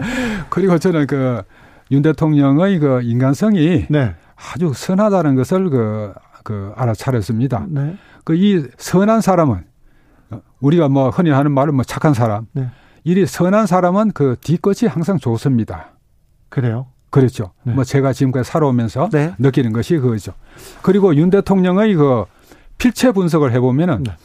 어, 윤 대통령이 그 항상 그 상대방을 그 배려하고 이, 이 어, 그 어떤 그 공감 능력이 그 탁월하고 하는 그런 점이 그 확연히 그 드러납니다. 네. 또그 저는 그 윤 대통령 만나서 그 사실을 확인을 하면서 아하 이 사람이 어 제대로 그 이 나라를 이끌 수 있겠구나 하는 막 그런 확신을 가졌죠. 착하고 배려심 있고 예. 결단력이 있다. 예. 그런데 지금 음. 국민들은 어 윤석열 대통령의 리더십 음. 불안하다. 왜 조금 잘 어 뭐 공정과 상식에도 미치지 못한다 이렇게 생각하는 것 같은데 예. 예. 자 지금 지지율도 떨어지고 어, 민심이 그렇습니다. 민심이 멀어져 갑니다. 그런데 자 지금 이제 다시 반 그 이제 반전 시켜서 예. 이 나라를 이끌어야 될 거 아닙니까? 그럼 뭘 하면 됩니까? 어, 뭐, 제, 어, 뭐, 뭐 어떤 그 개인적인 개념입니다만, 네네. 아까 말씀드렸다시피, 우리 사회의 그 공정의 이념이 그 프리벨 할 수 있도록 네. 개혁 조치들을 그 저- 취해 나가야 된다고 생각합니다. 예. 공정을 위해서 계속 가야 된다. 지금까지 그 공정을 위해서 많은 것을 하진 않았죠. 네, 안 했어. 안, 보- 뭘 했죠, 예. 지금껏? 그, 새, 이제 그걸 이제 해야 됩니까? 해, 해, 해 나가야 된다고 생각합니다. 네. 공정을 위해서, 상식을 위해서 뭘 했는지 모르겠죠. 예. 변호사님도 아직 모르잖아요. 그죠? 좀 그런, 그런 면이 있죠. 네네. 예. 근데 그렇게 가야 되는데, 예. 지금 윤핵관이라는 사람들끼리 싸우고 있고, 권력 예. 투쟁하는 것처럼 보이고, 그러니까 뭐 하고 있냐, 국민들이 생각하는 아유, 거니까. 뭐, 그, 그렇습니다. 네. 예. 예. 대통령도 이 우려를 잘 알고 있습니까? 잘 아시겠죠? 뭐 네. 제가 그 간접적으로 전해 들은 바로도 네. 어, 그윤 대통령께서 많이 그 상심하실 겁니다. 그래요? 예, 그런 걸로 알고 있습니다. 네. 선거 때, 선거 때막 힘들었을 때, 예. 힘들었을 때, 음. 변호사님은 어떤 조언을 해주셨어요? 어, 뭐 그런 구체적인 뭐 현안에 관해서 네, 뭐 네. 그런 그 말씀들을 하실 때는 네.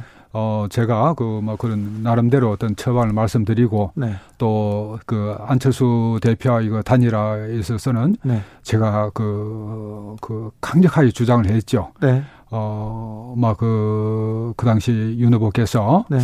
그 단열을 해서 뭐 우리가 무슨 실익이 있겠냐 그랬을 때도 저는 그 단열을 해야 됩니다. 해야 됩니다. 해야 됩니다.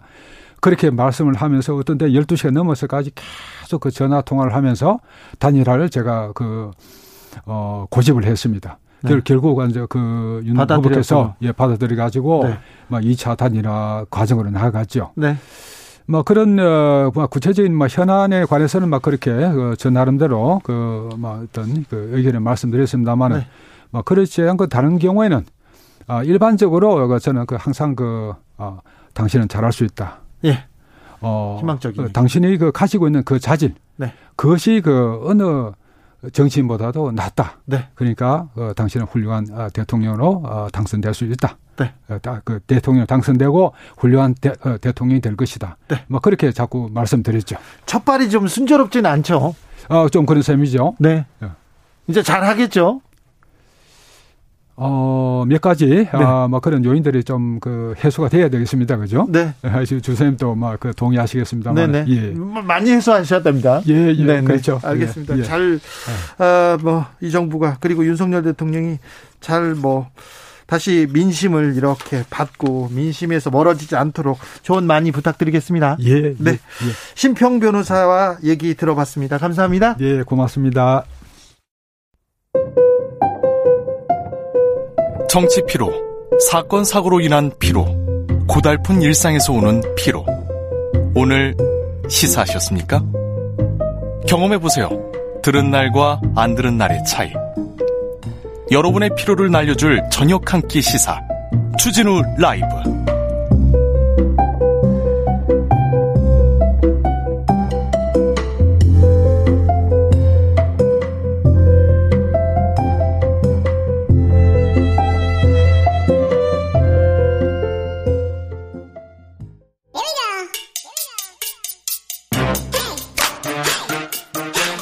뉴스를 향한 진지한 고민 기자들의 수다.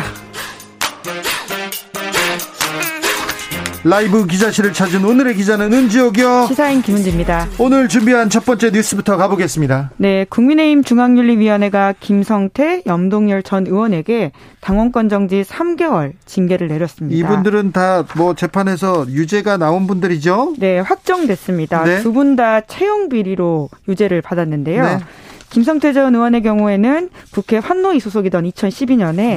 그 당시에 이제 국정감사 기간에 이석태 당시 KT 회장의 증인 채택을 무마해주는 대가로 딸의 정규직 채용시켰다. 이렇게 검찰이 공소 사실을 가지고는 기소했었는데요. 네. 그래서 2심에서도 유죄가 나왔고 대법원까지도 유죄가 나왔죠. 네, 이제 1심이 무죄였는데요. 2, 3심에서는 유죄가 나왔습니다. 네. 이제 그러다 보니까 당시에 김성태 전 의원은 이제 검찰이 날조한 증거를 가지고는 자기에게 허위 사실을 했다라고 유청했는데요. 여튼 유죄가 대법원에서는 나왔어요. 유죄가 나왔습니다. 염동열 의원은요. 네, 강원랜드 채용 비리 건인데요. 네.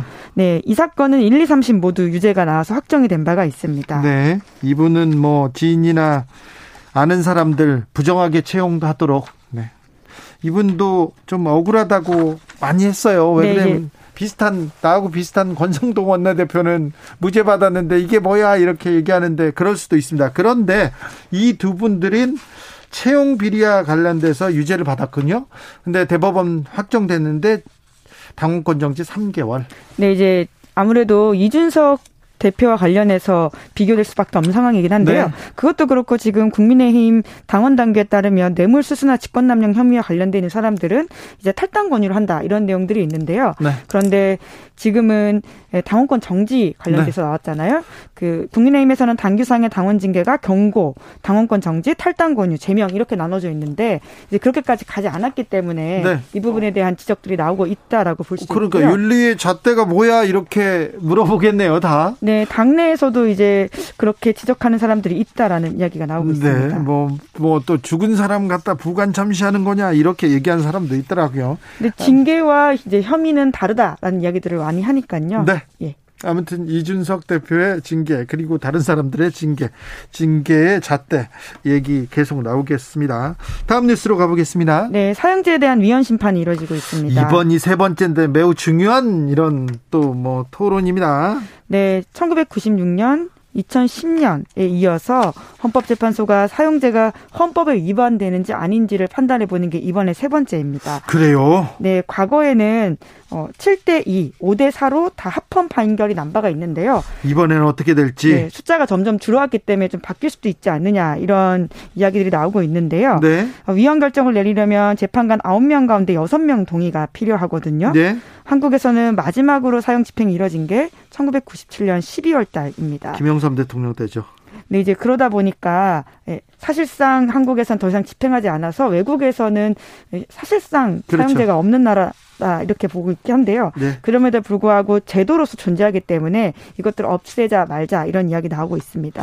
그래서 이거 이번에는 또 어떤 결정이 나올까 보수 정권에서 사형 집행을 하면 또 사형 집행을 하면요 지지율이 조금 올라가요. 그래서 또 이걸 또 아, 그렇진 않겠죠. 네, 사용제 존치와 관련해서는 실제로 여론이 더 우세한 건 사실인데요. 네.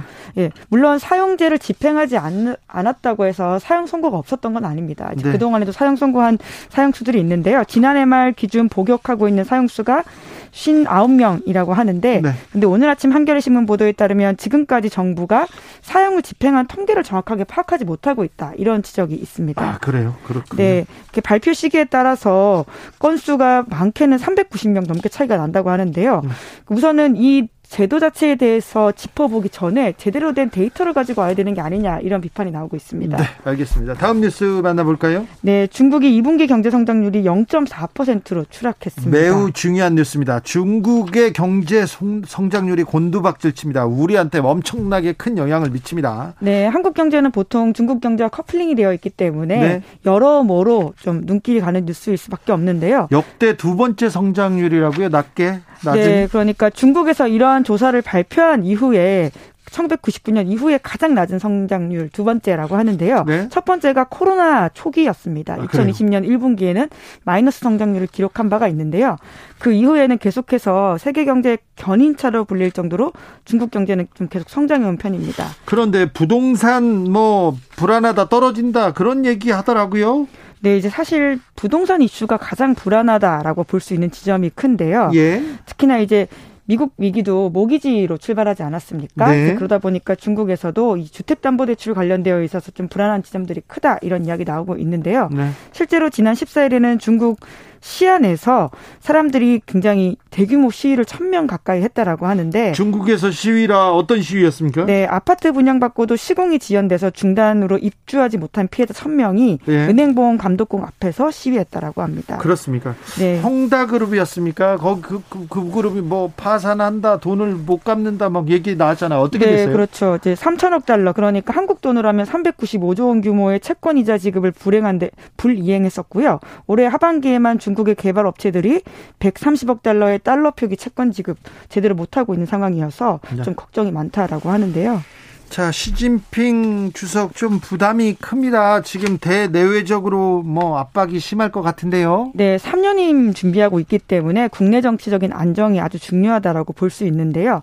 당장 경제 부분들이 통제되기 어려운 지점들이 있어서 근데 코로나 봉쇄를 이렇게 심각하게 그냥 이렇게 막을 수밖에 없는지 모르겠어요.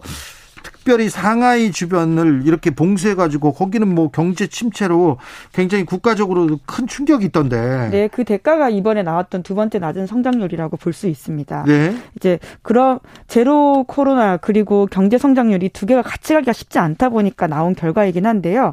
우선은 경제 정책 부응하기 위해서 여러모로 좀 조치를 할 것으로 보이긴 하는데 어떻게 이게 진행될지 그리고 그 관영 언론과 웨이보 같은 중국 소셜 미디어 이런 걸 통제하고 있기 때문에 네. 내부적으로 어떤 상황이 정확하게 돌아가는지가 좀 파악되지 못하는 것도 있습니다. 언제까지 통제로 이렇게 맞설 건지 전 세계가 이제 코로나를 벗어나려고 가는데 중국만 이렇게 이렇게 어 봉쇄하고 있다가 나중에 중국에서 터지면 어떻게 하지 이런 걱정도 좀 됩니다. 중국 사람한테 물어봤어요. 언제까지 이렇게 통제 어 니네들은 중국 이렇게 통제할 거야. 그러니까 어, 그래야 통계치라도 통제하지 이렇게 얘기를 하더라고요. 그런데 중국이 코로나를 통제한다, 경제 침체된다, 우리나라한테는 어떤 영향? 아, 걱정입니다. 중국 변수. 네, 어제는 미국의 또 이렇게 불안한 소식을 전해드렸는데 오늘 또 중국의 불안한 소식 전해드렸습니다. 네, 기자들의 수다. 불안함을 전했습니다. 시사인 김은지 기자와 함께했습니다. 감사합니다. 네, 감사합니다. 교통정보센터 다녀오겠습니다. 오수미 씨.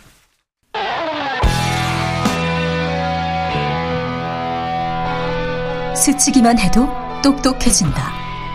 드라이브 스루 시사 주진우 라이브.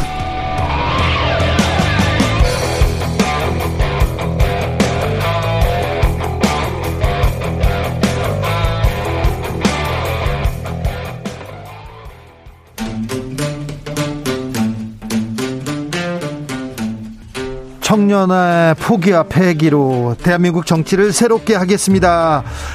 새롭게 만나봅니다. MG 세대가 말합니다. 요즘 정치 요즘 정치 오늘은 특별히 민주당 2030 리더십 특집으로 준비했습니다. 전당대회 출사표를 던진 청년 정치인들 모았습니다. 자, 본인 소개하고 시작하겠습니다. 안녕하세요. 전 저는 전 더불어민주당 비대위원 권지웅이라고 합니다. 네. 네, 여러분 안녕하세요. 이번에 당대표 후보에 출마한 이동학입니다. 네, 여러분 안녕하세요. 저는 전국 대학생 위원장을 역임했고요. 최고위원 후보로 나선 박영훈입니다. 네. 박영훈 최고위원 후보고요. 이동학 대표 후보고요. 권지웅 최고위원 후보죠. 네. 네. 자, 출마의 편 먼저 들어보겠습니다. 네, 이 망가져버린 정치를 좀 고치고 싶다 이러한 생각을 가지고 나왔고요. 어, 어느 한쪽이 무너져서 다른 쪽이 선택받고 아무런 개선을 하지 않아도 선택받으면 다시 국정을 꾸려갈 수 있는 그래서 국민들에게 사실상 이 정치가 역할을 하지 못하고 도움을 줄 수 없는 상태에 이르러 있다라고 진단을 하고요. 네. 저는 민주당의 정치가 이것을 바꿀 수 있는 정치여야 한다. 라는 주장을 하기 위해서 나왔습니다. 이동학 대표 후보 정치가 망가졌습니까? 네. 누가 망가뜨렸어요? 정치는 예, 지금 굉장히 큰 기득권 속에 쌓여 있습니다. 네. 그렇기 때문에 양당제 기득권 이것 자체가 저는 문제라고 생각하고요. 좀 더 다양한 선택지가 존재하는 당, 이 정치의 선택지가 존재하는 예, 정치로 바뀌어야 된다고 생각합니다. 박영훈 후보. 음, 네, 제가 만약에요, 어, 60대 어르신들을 대변한다고 하면 굉장히 어, 공감하지 못하실 거예요. 이게 경험이라는 게 굉장히 중요하거든요. 지금 민주당에는 저 같은 20대, 제가 29인데 20대 청년의 시각이 많이 부족하다. 29의 청년으로 살면서 기존에 우리 정치가 생각하던 사고 방식들과 좀 다른 사고 방식들을 심어줄 생각이 좀 있어서 출마를 하게 됐고요. 네. 어, 저는 우리 청년들의 날것의 생각을 우리 지도부가 좀 반영하고 우리 정책이나 강령에 좀 반영할 수 있도록 한번 네. 도전하게 됐습니다. 민주당이 청년의 생각, 청년의 말 잘 안 듣습니까? 어, 저는 조금 다르다고 생각하는데요. 네. 어, 50대 기존에 있는 정치인들의 생각과 우리의 생각이 다른 부분이 뭐냐면 네. 우리가 제가 흔히 쓰는 표현인데 LTV 이를 우리가 주택 담보의 총량이라고 우리 정치는 해석을 하는데 저는 좀 다르게 생각해요. 예를 들어서 200만 원, 300만 원을 받는 월급쟁이에 우리 청년들이 앞으로도 집을 살 수 있다라는 희망이라고 생각하거든요. 근데 우리 정치는 규제의 대상으로만 보고 있는 것 같아요. 네. 권지웅 후보. 저는 앞서 이야기하신 분들이랑 비슷한 맥락인데 좀 다르게 표현하면 저는 민주화 이전 세대에 만들어진 정치를 이젠 좀 끊어내고 네. 그걸 끊어낸다고 하는 건 없애자는 말이 아니라 그걸 넘어서자는 말인데요. 네. 민주화 이후 세대에게 필요한 정치를 좀 만들어 갔으면 좋겠습니다. 그리고 네. 그게 민주당이 되었으면 좋겠는데요. 이게 뭐냐면 그러니까 독재 정부와 싸우면서 옳고 그름의 싸움을 잘했던 정치가 지금까지 민주당의 주류 정치예요. 예. 근데 앞으로는 저는 적과 나를 나눠서 이겨내는 정치가 아니라 문제를 해결하는 정치가 필요하다고 생각합니다. 예를 들면 비정규직의 정규직화 문제가 있어요. 근데 이걸 옳고 그름의 문제로 보면 사실은 되게 어렵습니다. 사실 비정규직을 정규직으로 만드는 게 옳다고 주장하는 측과 네. 그 과정에서 공정의 문제가 발생해서 그건 옳지 못하는 측 어느 한쪽도 서로를 설득하기가 어려운 상태예요. 네.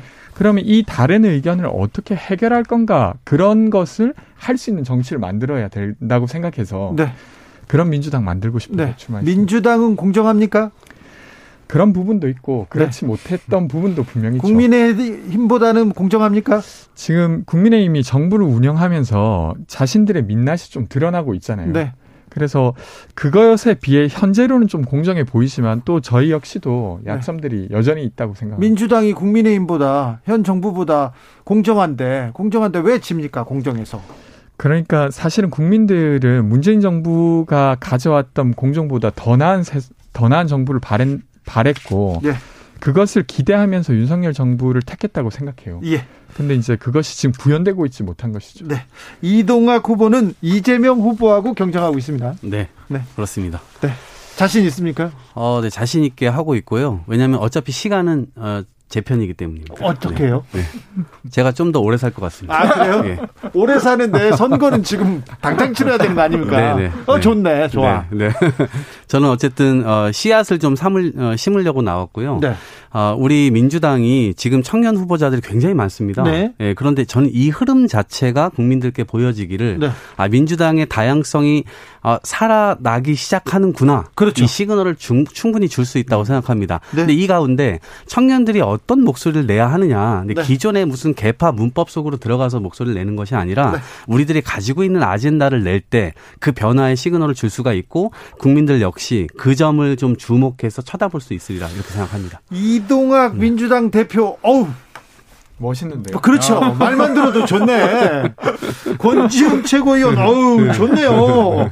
박영훈 최고위원, 어 말만 들어도 좋습니다. 네. 자, 박영훈 최고위원은, 자, 경쟁자가 누굽니까? 어, 저는 권지웅 후보께서 앞에 계시지만은 네. 저의 경쟁자는 과거의 민주당이라고 생각해요. 네. 지금 있는 후보자가 아니고 우리가 과거의 민주당을 봤을 때 170석을 가지고도 제대로 어, 효능성을 발휘하지 못했기 때문에 우리가 위기에 빠진 거라고 보거든요. 그래서 저는 다른 후보들이나 뭐 다른 개파 논리에 의존하지 않고 우리가 뭘 잘못했는지 그리고 우리가 앞으로 앞으로 뭘 해야 되는지 과연 앞을 보고 있느냐에 대한 이야기를 주로 하고 있습니다. 네. 권지웅 후보? 아 저도 네. 권지웅 후보는 뭐 경쟁자 안 물어볼게요. 아, 네. 자, 권지웅 후보는 네. 자 최고위원이 되면 뭘 할 겁니까?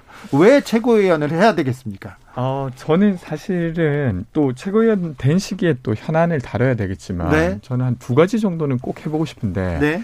하나는 차별금지법과 관련된 논의를 더 본격화시키고 싶습니다. 네. 그러니까 저희가 이제 젠더 간의 격차라든지 예. 아니면 세입자와 소유권자 사이의 격차라든지 이런 것들이 되게 보이지 않게 많은 것들을 억압하고 있어요. 네. 그리고 그것이 쌓이면서 불평등으로 고착되고 있는데 그 지점을 민주당에 어, 아주 끈질기게 외치는 최고위원이 되고 싶고 예. 또 하나는 깡통 전세 문제가 지금 또 부각되고 있습니다. 네. 그러니까 주택 가격이 내려가니까 전세 가격보다 주택 가격이 더 내려가면서 이 문제들이 터지고 있어요. 그렇죠. 그냥 전세집을 들어갔을 뿐인데 불안해요. 내 전세 금이 네. 좀 없어질 수도 있는. 그렇죠. 근데 이 문제가 되게 오래된 문제인데 정치가 이걸 잘 다루지 못하고 있어서 그 문제 좀 풀어보는 최고위원 되고 싶습니다. 권지웅이 최고위원이 되면 이런 부동산 문제, 이런 문제에 대해서 차별금지법에 대해서도 좀 앞서고 좀 더 유능해질 것 같다는 생각도 해봅니다. 자, 박지원 전 비대위원장 출마 무사는 어떻게 보셨어요?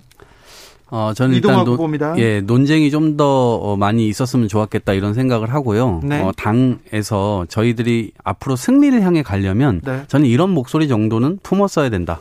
그래서 기회가 오히려 있었으면 좋았을 것이고 네. 그것이 당원들의 압도적 투표 를 통해서 나온 결과가 네. 아주 안 좋더라도 네. 저는 그런 평가라도 어, 받을 수 있었, 있, 어야 되지 않았나 이런 생각을 하고요. 앞으로 어, 그 당대표가 제가 되게 되더라도 혹은 누가 되더라도 어, 더 확장을 향해서 가야 되는 것은 너무나 어, 명확한 저희들의 목표라고 생각하고요. 네. 네.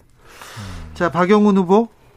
저는 일단은 박지원 전 비대, 비상대책위원장이 전략이 부족했다고 생각해요.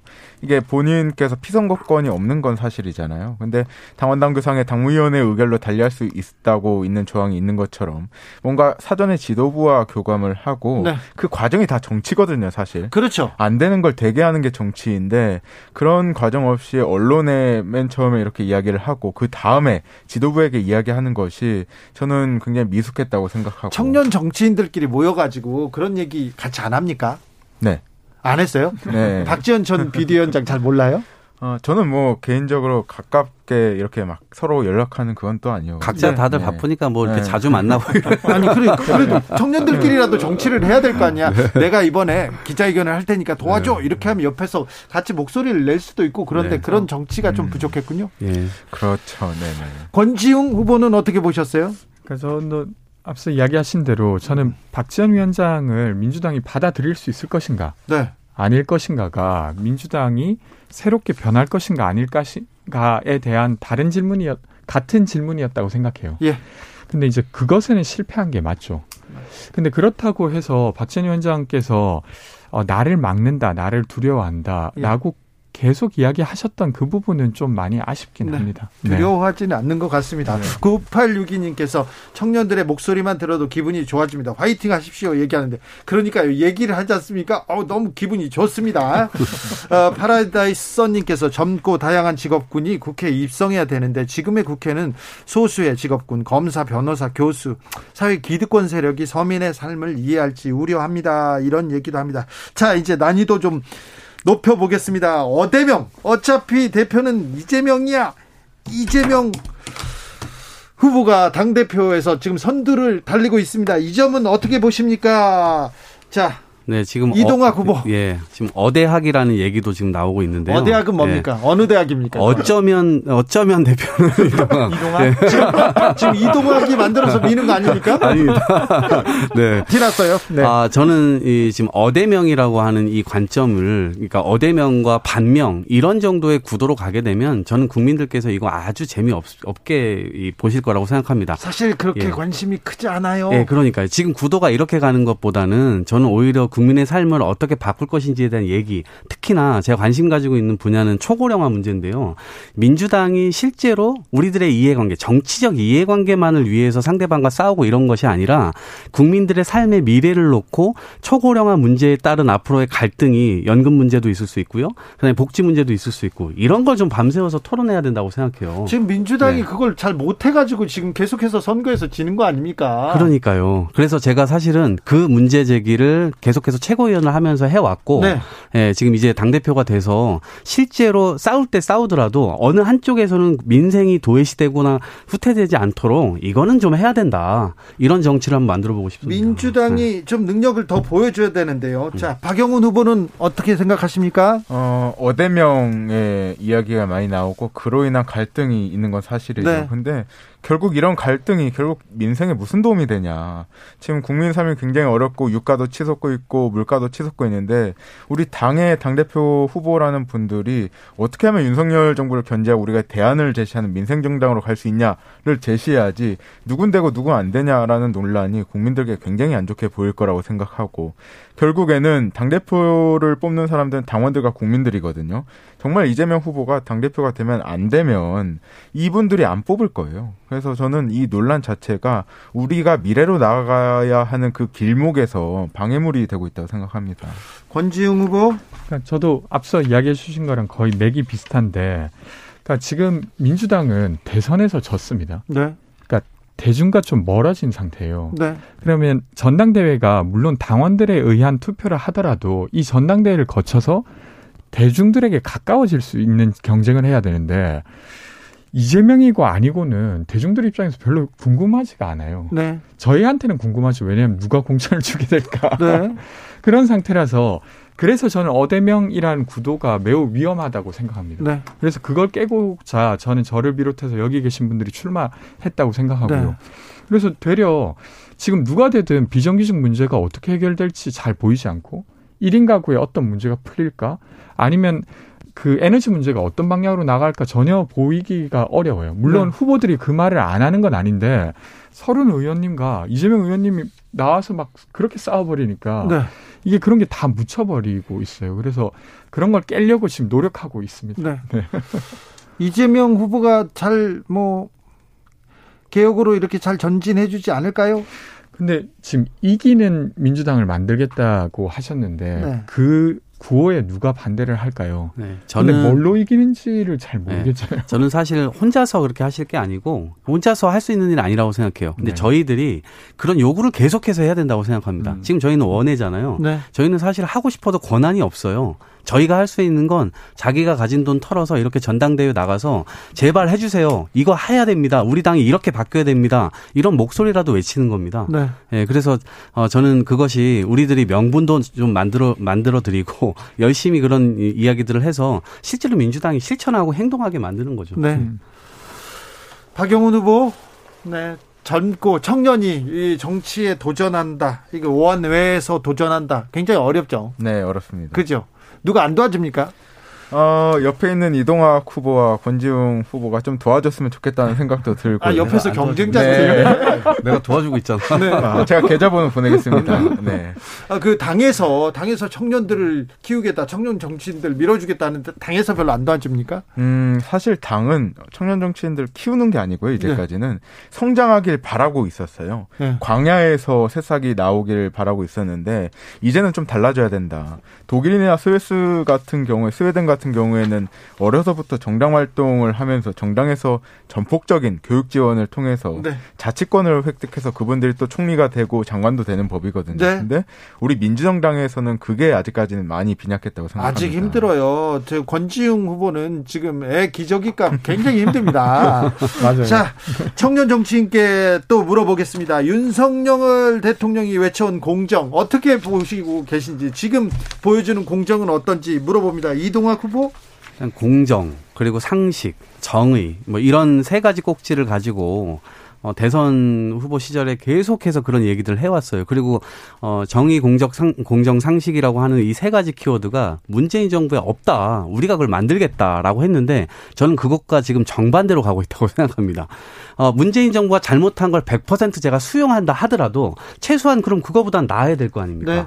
근데 그런 나은 모습들이 보여지지 않고 오히려 채용이라든가 이런 걸 보게 되면 가족, 친척, 그다음에 친구의 뭐 친구의 아들 뭐 이런 식으로 어, 가게 되고 특히나 지금 어 이 김건희 여사의 경우는 거의 왕비놀이 좀 비슷하게 하고 있다고 생각합니다. 그러니까 이런 것들을 지금 윤석열 대통령이 인식 자체가 굉장히 지금 도외시되어 있고 동떨어져 있다라는 생각이 들기 때문에 저는 이런 공정과 이 정의 상식으로 상식으로부터 멀어졌다는 평가를 국민들로부터 받을 수밖에 없다 이렇게 생각합니다. 이동학 후보, 윤석열 후보가 국민의힘이 외치는 공정과 상식이라 국민들이 왜 그런데 그 손을 들어줬을까요?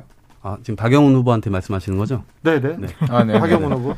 어, 국민들을 왜 선택했냐, 어, 라고 물으신다면 사실은, 음, 우리 정부의 정책 실패 때문에 저는 정권이 빼앗겼다고 생각해요. 어떤 실패요? 어, 청년 입장에서 말씀드리자면 부동산 가격도 상승했고 양질의 일자리도 많이 줄어들었고 근데 희망을 가질 수 있는 사다리가 저는 좀 많이 무너졌다고 생각하거든요. 그 분노가 어, 분노 투표로 이어졌다라고 생각을 하고 있고요. 결국에는 국민들께서도 어느 정도 윤석열 대통령의 어, 능력 부족을 이미 알고 계셨어요. 그럼에도 불구하고 지금 사태에 대한 분노 감정이 가장 크게 표심에 영향을 미쳤다고 생각하고 분노 를 통해서 투표한 결과는 가장 쉽게 무너지는 법이거든요. 그래서 지금 지지율이 굉장히 많이 빠지고 있다라고 생각하고 있습니다.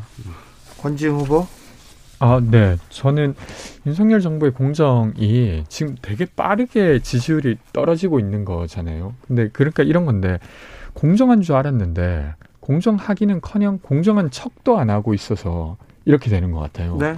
그러니까 이제 인사 관련해서 성비 문제가 있었던 사람들 사람을 총무비서관으로 임명하고 그리고 만취 음주운전을 했던 사람을 교육부총리로 임명하는 것까지도 사실은 어, 적절하지 못하다고 봤는데 그것을 지적하는 국민들의 말을 두고도 아니 전 정부는 뭘 잘했냐 이렇게 말을 한다든지 아니면 채용과 관련해서 아들 지인이 채용된 거 관련해서 사실 걔한테 월급을 많이 못 줘서 미안하다 이렇게 하니까 사람들이 아 이 팀이 공정하다고 하는 게 뭔지 잘 모를 뿐더러 그러려고 하지도 않는구나 이렇게 생각하게 된 것 같아요. 네. 그래서 되게 이게 이명박 정부도 되게 지지율이 되게 빨리 빠졌는데 100일 정도 동안은 버텼거든요. 그리고 그때 광우병 사태가 벌어지면서 이런 일이 있었는데 지금 그런 일도 없는데 이렇게 된 거 이런 문제 때문이라고 생각합니다. 그래서 윤석열 대통령의 지지도 그다음 그다음에 국민의힘 지지도 뭐 다 떨어지고 있는 것 같습니다. 그런 추세인데 그렇다고 해서 민주당을 이렇게 바라보는 사람들도 그렇다고 해서 민주당이 올라가지는 않는 것 같아요. 민주당이 좀 반성하고 좀 개혁으로 나가야 될 텐데 능력을 보여줘야 될 텐데 어떤 점이 부족한 것 같습니까? 어 저는 일단 제가 대표가 되면 이게 정 정치 공세 이동학 후보입니다. 네, 네. 이름 정... 계속 불러드리겠습니다. 네. 이동학입니다. 네. 정치 공세라든가 이런 것들에 대해서 지금 보면은 이제 국가 안보 문제나 국방 문제나 뭐 국정원 뭐 이런 과거의 캐비넷을 뒤져서 지금 문재인 정부를 공격할 거리가 없는지를 연구하는 것 같은 마치 어 그런 이, 이 대통령실이 그런 연구실로처럼 보이는데 어, 이런 것들은 좀 막아낼 건 막아내면서도 전 민생은 굴려야 된다. 네. 그러면 지금 저는 즉각 연금 관련된 개혁 TF를 국회 내에 바로 구성하겠습니다. 네. 그래서 이것들에 대해서 우리가 미래를 어, 준비하고 있고 실제 지금 이 오고 있는 이 파고 자체가 당장 지금 작년에도 70만 명이 65세 이상 어르신이 됐고요. 올해도 65세 이상 인구가 70만 명이 또 65세가 됐습니다. 앞으로 이 복지 이 구조 자체가 무너질 가능성이 굉장히 큽니다. 특히나 요양산업 같은 경우도 마찬가지고요. 그래서 이 부분을 정치권이 지금 밤새서 논의를 해야 되고 이건 정쟁은 정쟁대로 하면서 전 민생을 그대로 굴려갔으면 좋겠다. 박영훈 후보 네, 박영훈입니다. 민주당이 지금 의제를 생산하지 못하고 저는 생각하고 있습니다. 과거를 보면은 우리는 무상급식을 이렇게 추진하고 성공시켰고요. 반값 등록금까지 의제를 만들어냈거든요. 그렇죠. 어, 민주당은 지금 요 근래에는 의제 생산 능력이 많이 떨어져 있다. 그래서 지금이야 물론 전당대회 기간이라서 갈등이 굉장히 고조되고 어, 민생 의제가 안 나오고 있지만은 전당대회가 끝나면 가장 먼저 우리가 시급해야 된 시급한 문제들 이동학 후보께서 말씀하셨다시피 고령화, 연금 문제 이런 의제들을 우리가 선점해야 된다라고 네. 생각합니다. 의제를 선점해야 되는데 이렇게 옳은 말, 바른 말만 하면은 기사를 안 써줘요. 네. 그래서 자꾸 자극적으로 말하고 싶은 그런 유혹이 드는데도 지금 이 청년 정치인들 계속 정도를 가고 있습니다. 자, 권지웅 후보. 아, 저는 민주당 최고위원이 되면 문제 적을 찾아다니는 민주당이 아니라 네. 문제를 찾아다니는 민주당으로 좀 탈바꿈 시키고 싶어요. 네. 저는 당 대표는 아니지만 예를 들면 저는 그 지금 한국 사회에서 벌어지고 있는 문제들은 국제적으로도 거의 처음 겪는 문제일 가능성이 높거든요. 네, 그럴 수도 있어요. 근데 그러면 이 문제를 풀려고 하면 누구한테서 배워서 올 수 있는 게 아니라 여러 시도를 해봐야 돼요. 근데 그걸 국가 차원에서 하면 실패했을 경우 리스크가 되게 크니까 네. 지자체 차원에서 여러 시도를 할 수 있게 해야 된다고 생각합니다. 그래서 저는 지금은 민주당을 보면 시도당이 중앙당의 산하에 있는 것처럼 좀 느껴질 때가 네. 많아요. 그래서 이것을 다시 위상을 시도당의 위상을 좀 높여서 각 지자체 단위에서 네. 좀 새로운 정책 실험을 만들 수 있게 하면 민주당이 국민들의 신뢰를 좀 더 얻지 않을까 네. 이런 생각합니다. 알겠습니다. 다 바르고 옳은 목소리인데 아 이 청년 정치인들 좀 도와야 되는데 기사를 하나씩 만들어줘야 되는데 자 마지막으로 청년 정치인으로서 정치권에 어떤 정치인한테 하고 싶은 말씀 한 마디씩 해 주십시오. 난 누구한테 이번에 좀 거꾸로 가면 어떨까요? 거꾸로 갈까요? 그러면 자 그럼 아, 누구부터 갈까요? 권지웅 후보부터 가겠습니다. 어떤 정치인한테 어떤 얘기 해 주고 싶습니까? 저는 이번에 전당대회 출마하신 후보들에게 그런 질문 드리고 싶어요. 한 사람한테 하세요. 그게 더 좋아. 그 그래도 여러 센터 하고 싶은 질문인데 예를 들면 꼼수 탈당 문제 사과할 의향이 있는지 묻고 싶습니다. 아, 그래요? 그리고 검찰 개혁을 조금 무리하게 추진했다고 저는 생각하는데 네. 왜냐하면 충분히 설득하고 했어야 될 일인데 네. 그러지 못했던 것 같아요. 그런 것과 관련해서 어떻게 생각하시는지 네. 의견을 들으면서 전당대회를 치러야 국민들이 좀 나아지겠다, 아니겠다 이런 판단들을 할 수 있지 않을까 싶습니다. 네. 박영훈 후보? 네, 저는 두 분에게 말씀드리고 네. 싶습니다. 서른 후보님과 강병원 후보님인데요. 네. 어, 우리가 볼 때 사법 리스크라는 단어를 굉장히 많이 언급하시고 그것을 통해서 당 대표 후보인 이재명 후보에게 이렇게 비토를 하는 모습을 보이는데 결코 좋은 게 아니다. 이게 어, 만약에 정말 사법 리스크가 있는 후보면 우리가 대선 과정에서 대통령 후보를 사법 리스크 있는 후보를 내세운 자가당착이거든요. 결국 우리에게 좋지 못하다.